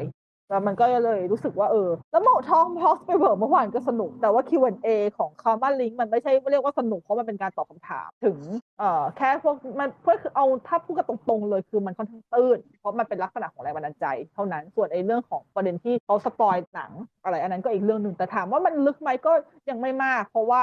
เพราะประเด็นมันก็ไม่ได้ลึกอยู่แล้ว ก็เลย ก็ก็ถือว่าเป็นทอล์กปกติแบบที่เราฟังเวลาจบหนังเทศกาลอะไรอย่างเงี้ยอยู่แล้ว แต่ถ้าเกิดแบบทอล์กที่แบบคุยแบบเจาะลึกประเด็นหนักๆแล้วแบบแล้วได้ดีได้ได้ดีเทลเยอะๆอะมันจะยิ่งสนุกมันจะอือฮึคือจริง ๆ คือคือทอล์กมันต่างกับ Q&A อะเนอะคือ Q&A คือ Q&A ส่วนทอล์กคือทอล์กมันมันจะเพคนราะละจแบริงบๆก็เหมือนของของภาพยนตร์ก็เหมือนชอบทำบำตัดใช่ใช่ก็เขาก็จะมีของของภาพยนตร์ก็จะมีทั้งแบบงานที่เป็น masterclass ที่แบบว่าจัดคนนู้นคนนี้มาพูดเล่านู่นเล่านี่เล่าถึงประสบการณ์เล่าอะไร ซึ่งจริงๆแล้วมันดีมากๆ แต่ว่าแต่ของภาพยนตร์มันโคตรไกลเลยไงคือแบบศาลายาคือแบบเมื่อวานดีมากเมื่อวานแบบคือพี่ขนาดพี่ว่าพี่ไปหอภาพยนตร์บ่อยแต่ว่าทุกครั้งที่พี่ไปคือแม่ขับรถพาไปไง แต่ว่าเมื่อวานฉันไปเองอะแล้วแบบฉันต้องนั่งรถเมล์ไปอะฉันไม่เอาแล้วนะไม่ถ้าไปเองอีกคือขอขอเหอะขอโทษคือไม่ไหวจริง ๆ ถ้าไม่คือถ้าไม่ได้แบบอื้อหือ เป็นงานใหญ่ชิบหายจริง ๆ ก็ก็จะก็ไม่พยายามไปเท่าไหร่อันนี้พูดกันตรงๆเลยมันมันไกลจริงคือ คือเราก็อยากจะให้มันคือเราไม่ได้หมายถึงว่าแบบทุกอย่างเราต้องไปอยู่ในกลางเมืองเลยก็เข้าใจได้อืมแต่ว่ามันเรากระจายไปที่อื่นบ้างแต่ว่า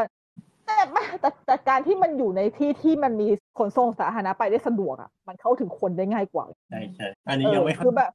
รอใช่รอคือมันสาสีแดงคือส่วนต่อขยายใช่ใช่คือคือจริง ๆ แล้วอะ ไอ้ถามว่ามันไอ้เรื่องความไกลอะ จริง ๆ มันไม่ค่อยมีปัญหาแต่ปัญหาคือมันถ้ามันมันเดินทางลำบากเพราะว่าหอภาพยนตร์นะพูดกันตามตามตรงเลยก็คือ มันมีรถเมล์อะไปหน้าของภาพยนตร์แค่สายเดียวอืมเท่านั้น แล้วถ้าเกิดเป็นสายอื่น ซึ่งมีอีกสองสายก็ไปได้แต่ว่าอ่าต้องลงไกลก็จะเดินอีกประมาณเอ่อเจ็ดแปดร้อยเมตร แต่มันมันก็ได้แหละ แต่ประเด็นคืออย่างเมื่อวานเนี้ยคือด้วยความที่สายสายเดียวมันถึงพี่ก็เลยเลือกสายนั้นใช่ไหมแต่มันเสือกไม่เลี้ยวเข้าไปจอดมันตรงไปเลยอืม คือปกติคือถ้าจะไปจอดเข้าไปคือต้องเลี้ยวเข้าไปเพื่อแวะหอภาพยนตร์แล้วก็เลี้ยวกลับมาเพื่อตรงไปอีกทางแต่นี่คือมันเข้าใจว่าพี่ไม่ไม่มันเข้าใจว่าไม่มีคนลงบ้างคือแถวนั้นมันไกลพื้นเชียงแบบนั้นแหละ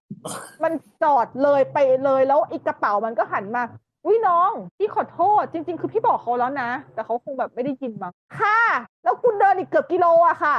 โอ้โหคือแบบเมื่อวานคือแบบโมโหอีกระเป๋าอีโมโหอีรถเมย์เนี่ยแหละ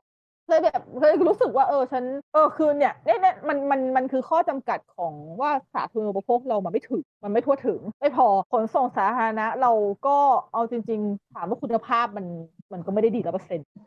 ถ้าการเมืองดี ถ้าการเมืองดีมันอาจจะดีแต่จริงๆ อันนี้คือสันดานคนขับรถขอโทษนะคะคือมันไม่เกี่ยวเลยเว้ยว่าคุณจะมีคนลงหรือไม่มีคนลงแต่คุณควรต้องจอดครบทุกป้ายปะคือตามเส้นทางแล้วคุณต้องคุณต้องไปตามเส้นทางของคุณไงไม่ใช่ว่าอ๋ออันนี้มันอ้อม อ่าใช่อ่าใช่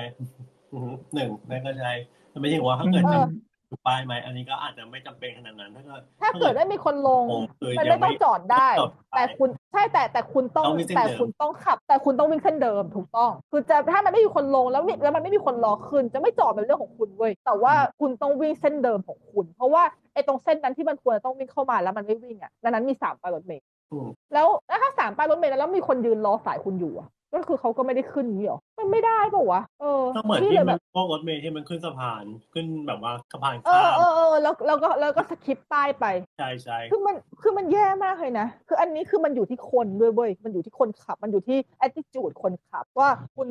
มาทำงานบริการคุณทำแบบนี้ไม่ได้ อืมอะไรอย่างเงี้ยนั่นแหละมันเลยคือปัญหามันเยอะแล้วคือพอแล้วยิ่งเนี่ยแล้วยิ่งถ้าเกิดสมมติว่าแหล่งการเอาจริงพี่ทรีตหอภาพยนตร์เป็นแหล่งการเรียนรู้นะ ถ้าแหล่งการเรียนรู้มันอยู่ไกล แล้วมันอยู่ในที่ที่สาธารณูปโภคมันเข้าถึงแบบเข้าถึงแบบแย่ๆเอาง่ายๆก็คือมันจะตอนคือมันจะมีคนอีกเกินครึ่งที่พลาดของดี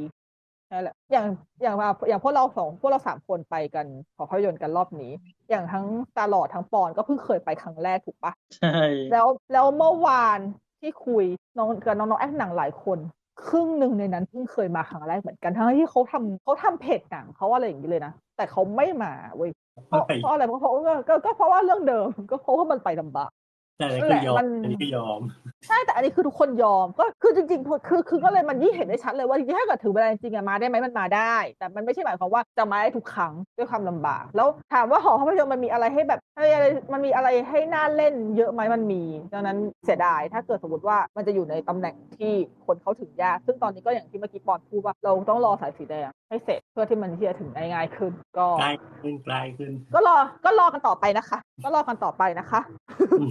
ครับ อืม ก็เอ้ย EP นี้ไม่ยาว เย่ชั่วโมงนิดๆเอง เพราะว่ามันก็เออเพราะมันก็จิปาถะแล้วเอาจริงๆก็คือสมองพวกเราก็เริ่มจะไม่ไหวกันแล้ว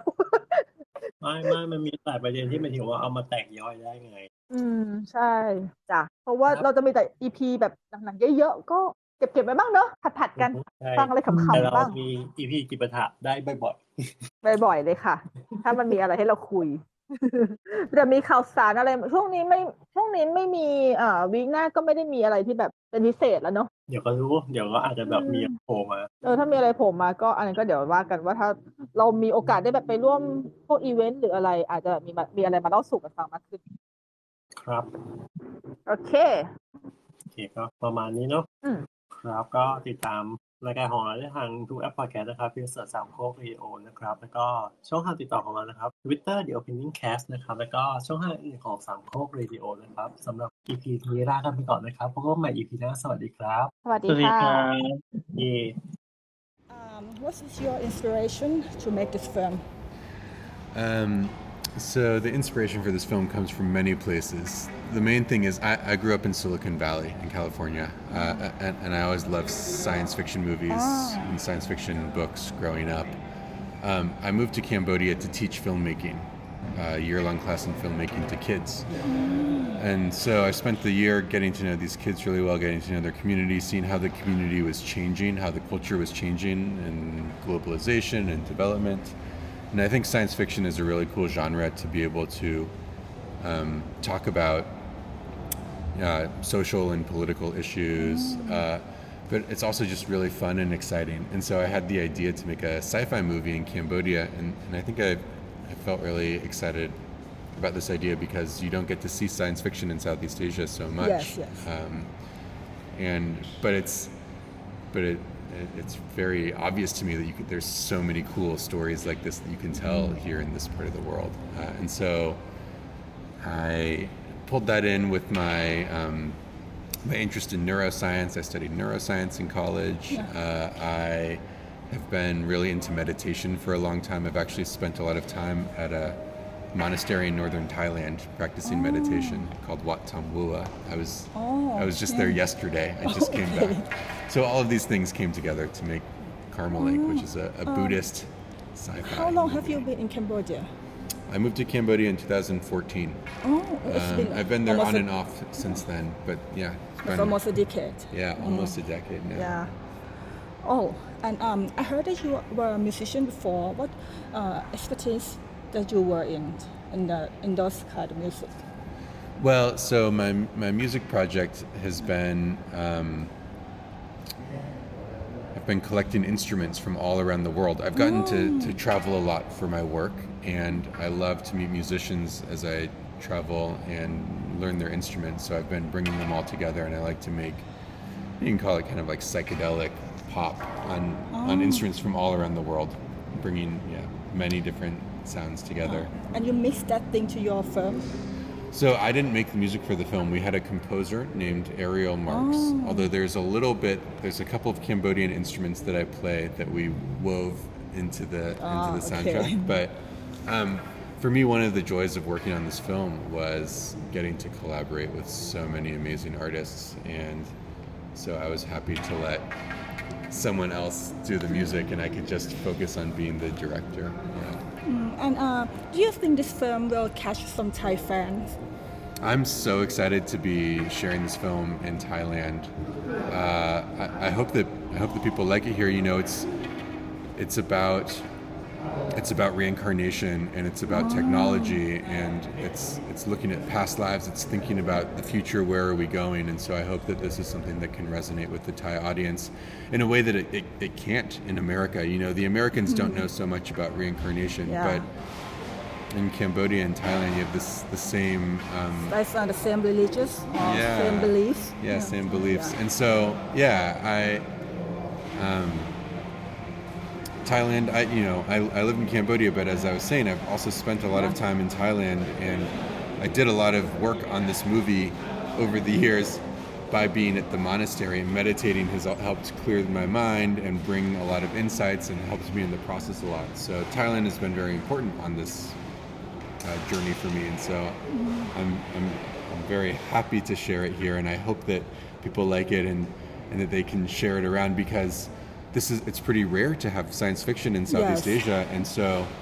you know if if if you like this and you share it with your friends, if we can if we can if we can make this movie a success here, hopefully that we can see more stories like this coming from mm-hmm. from this part of the world.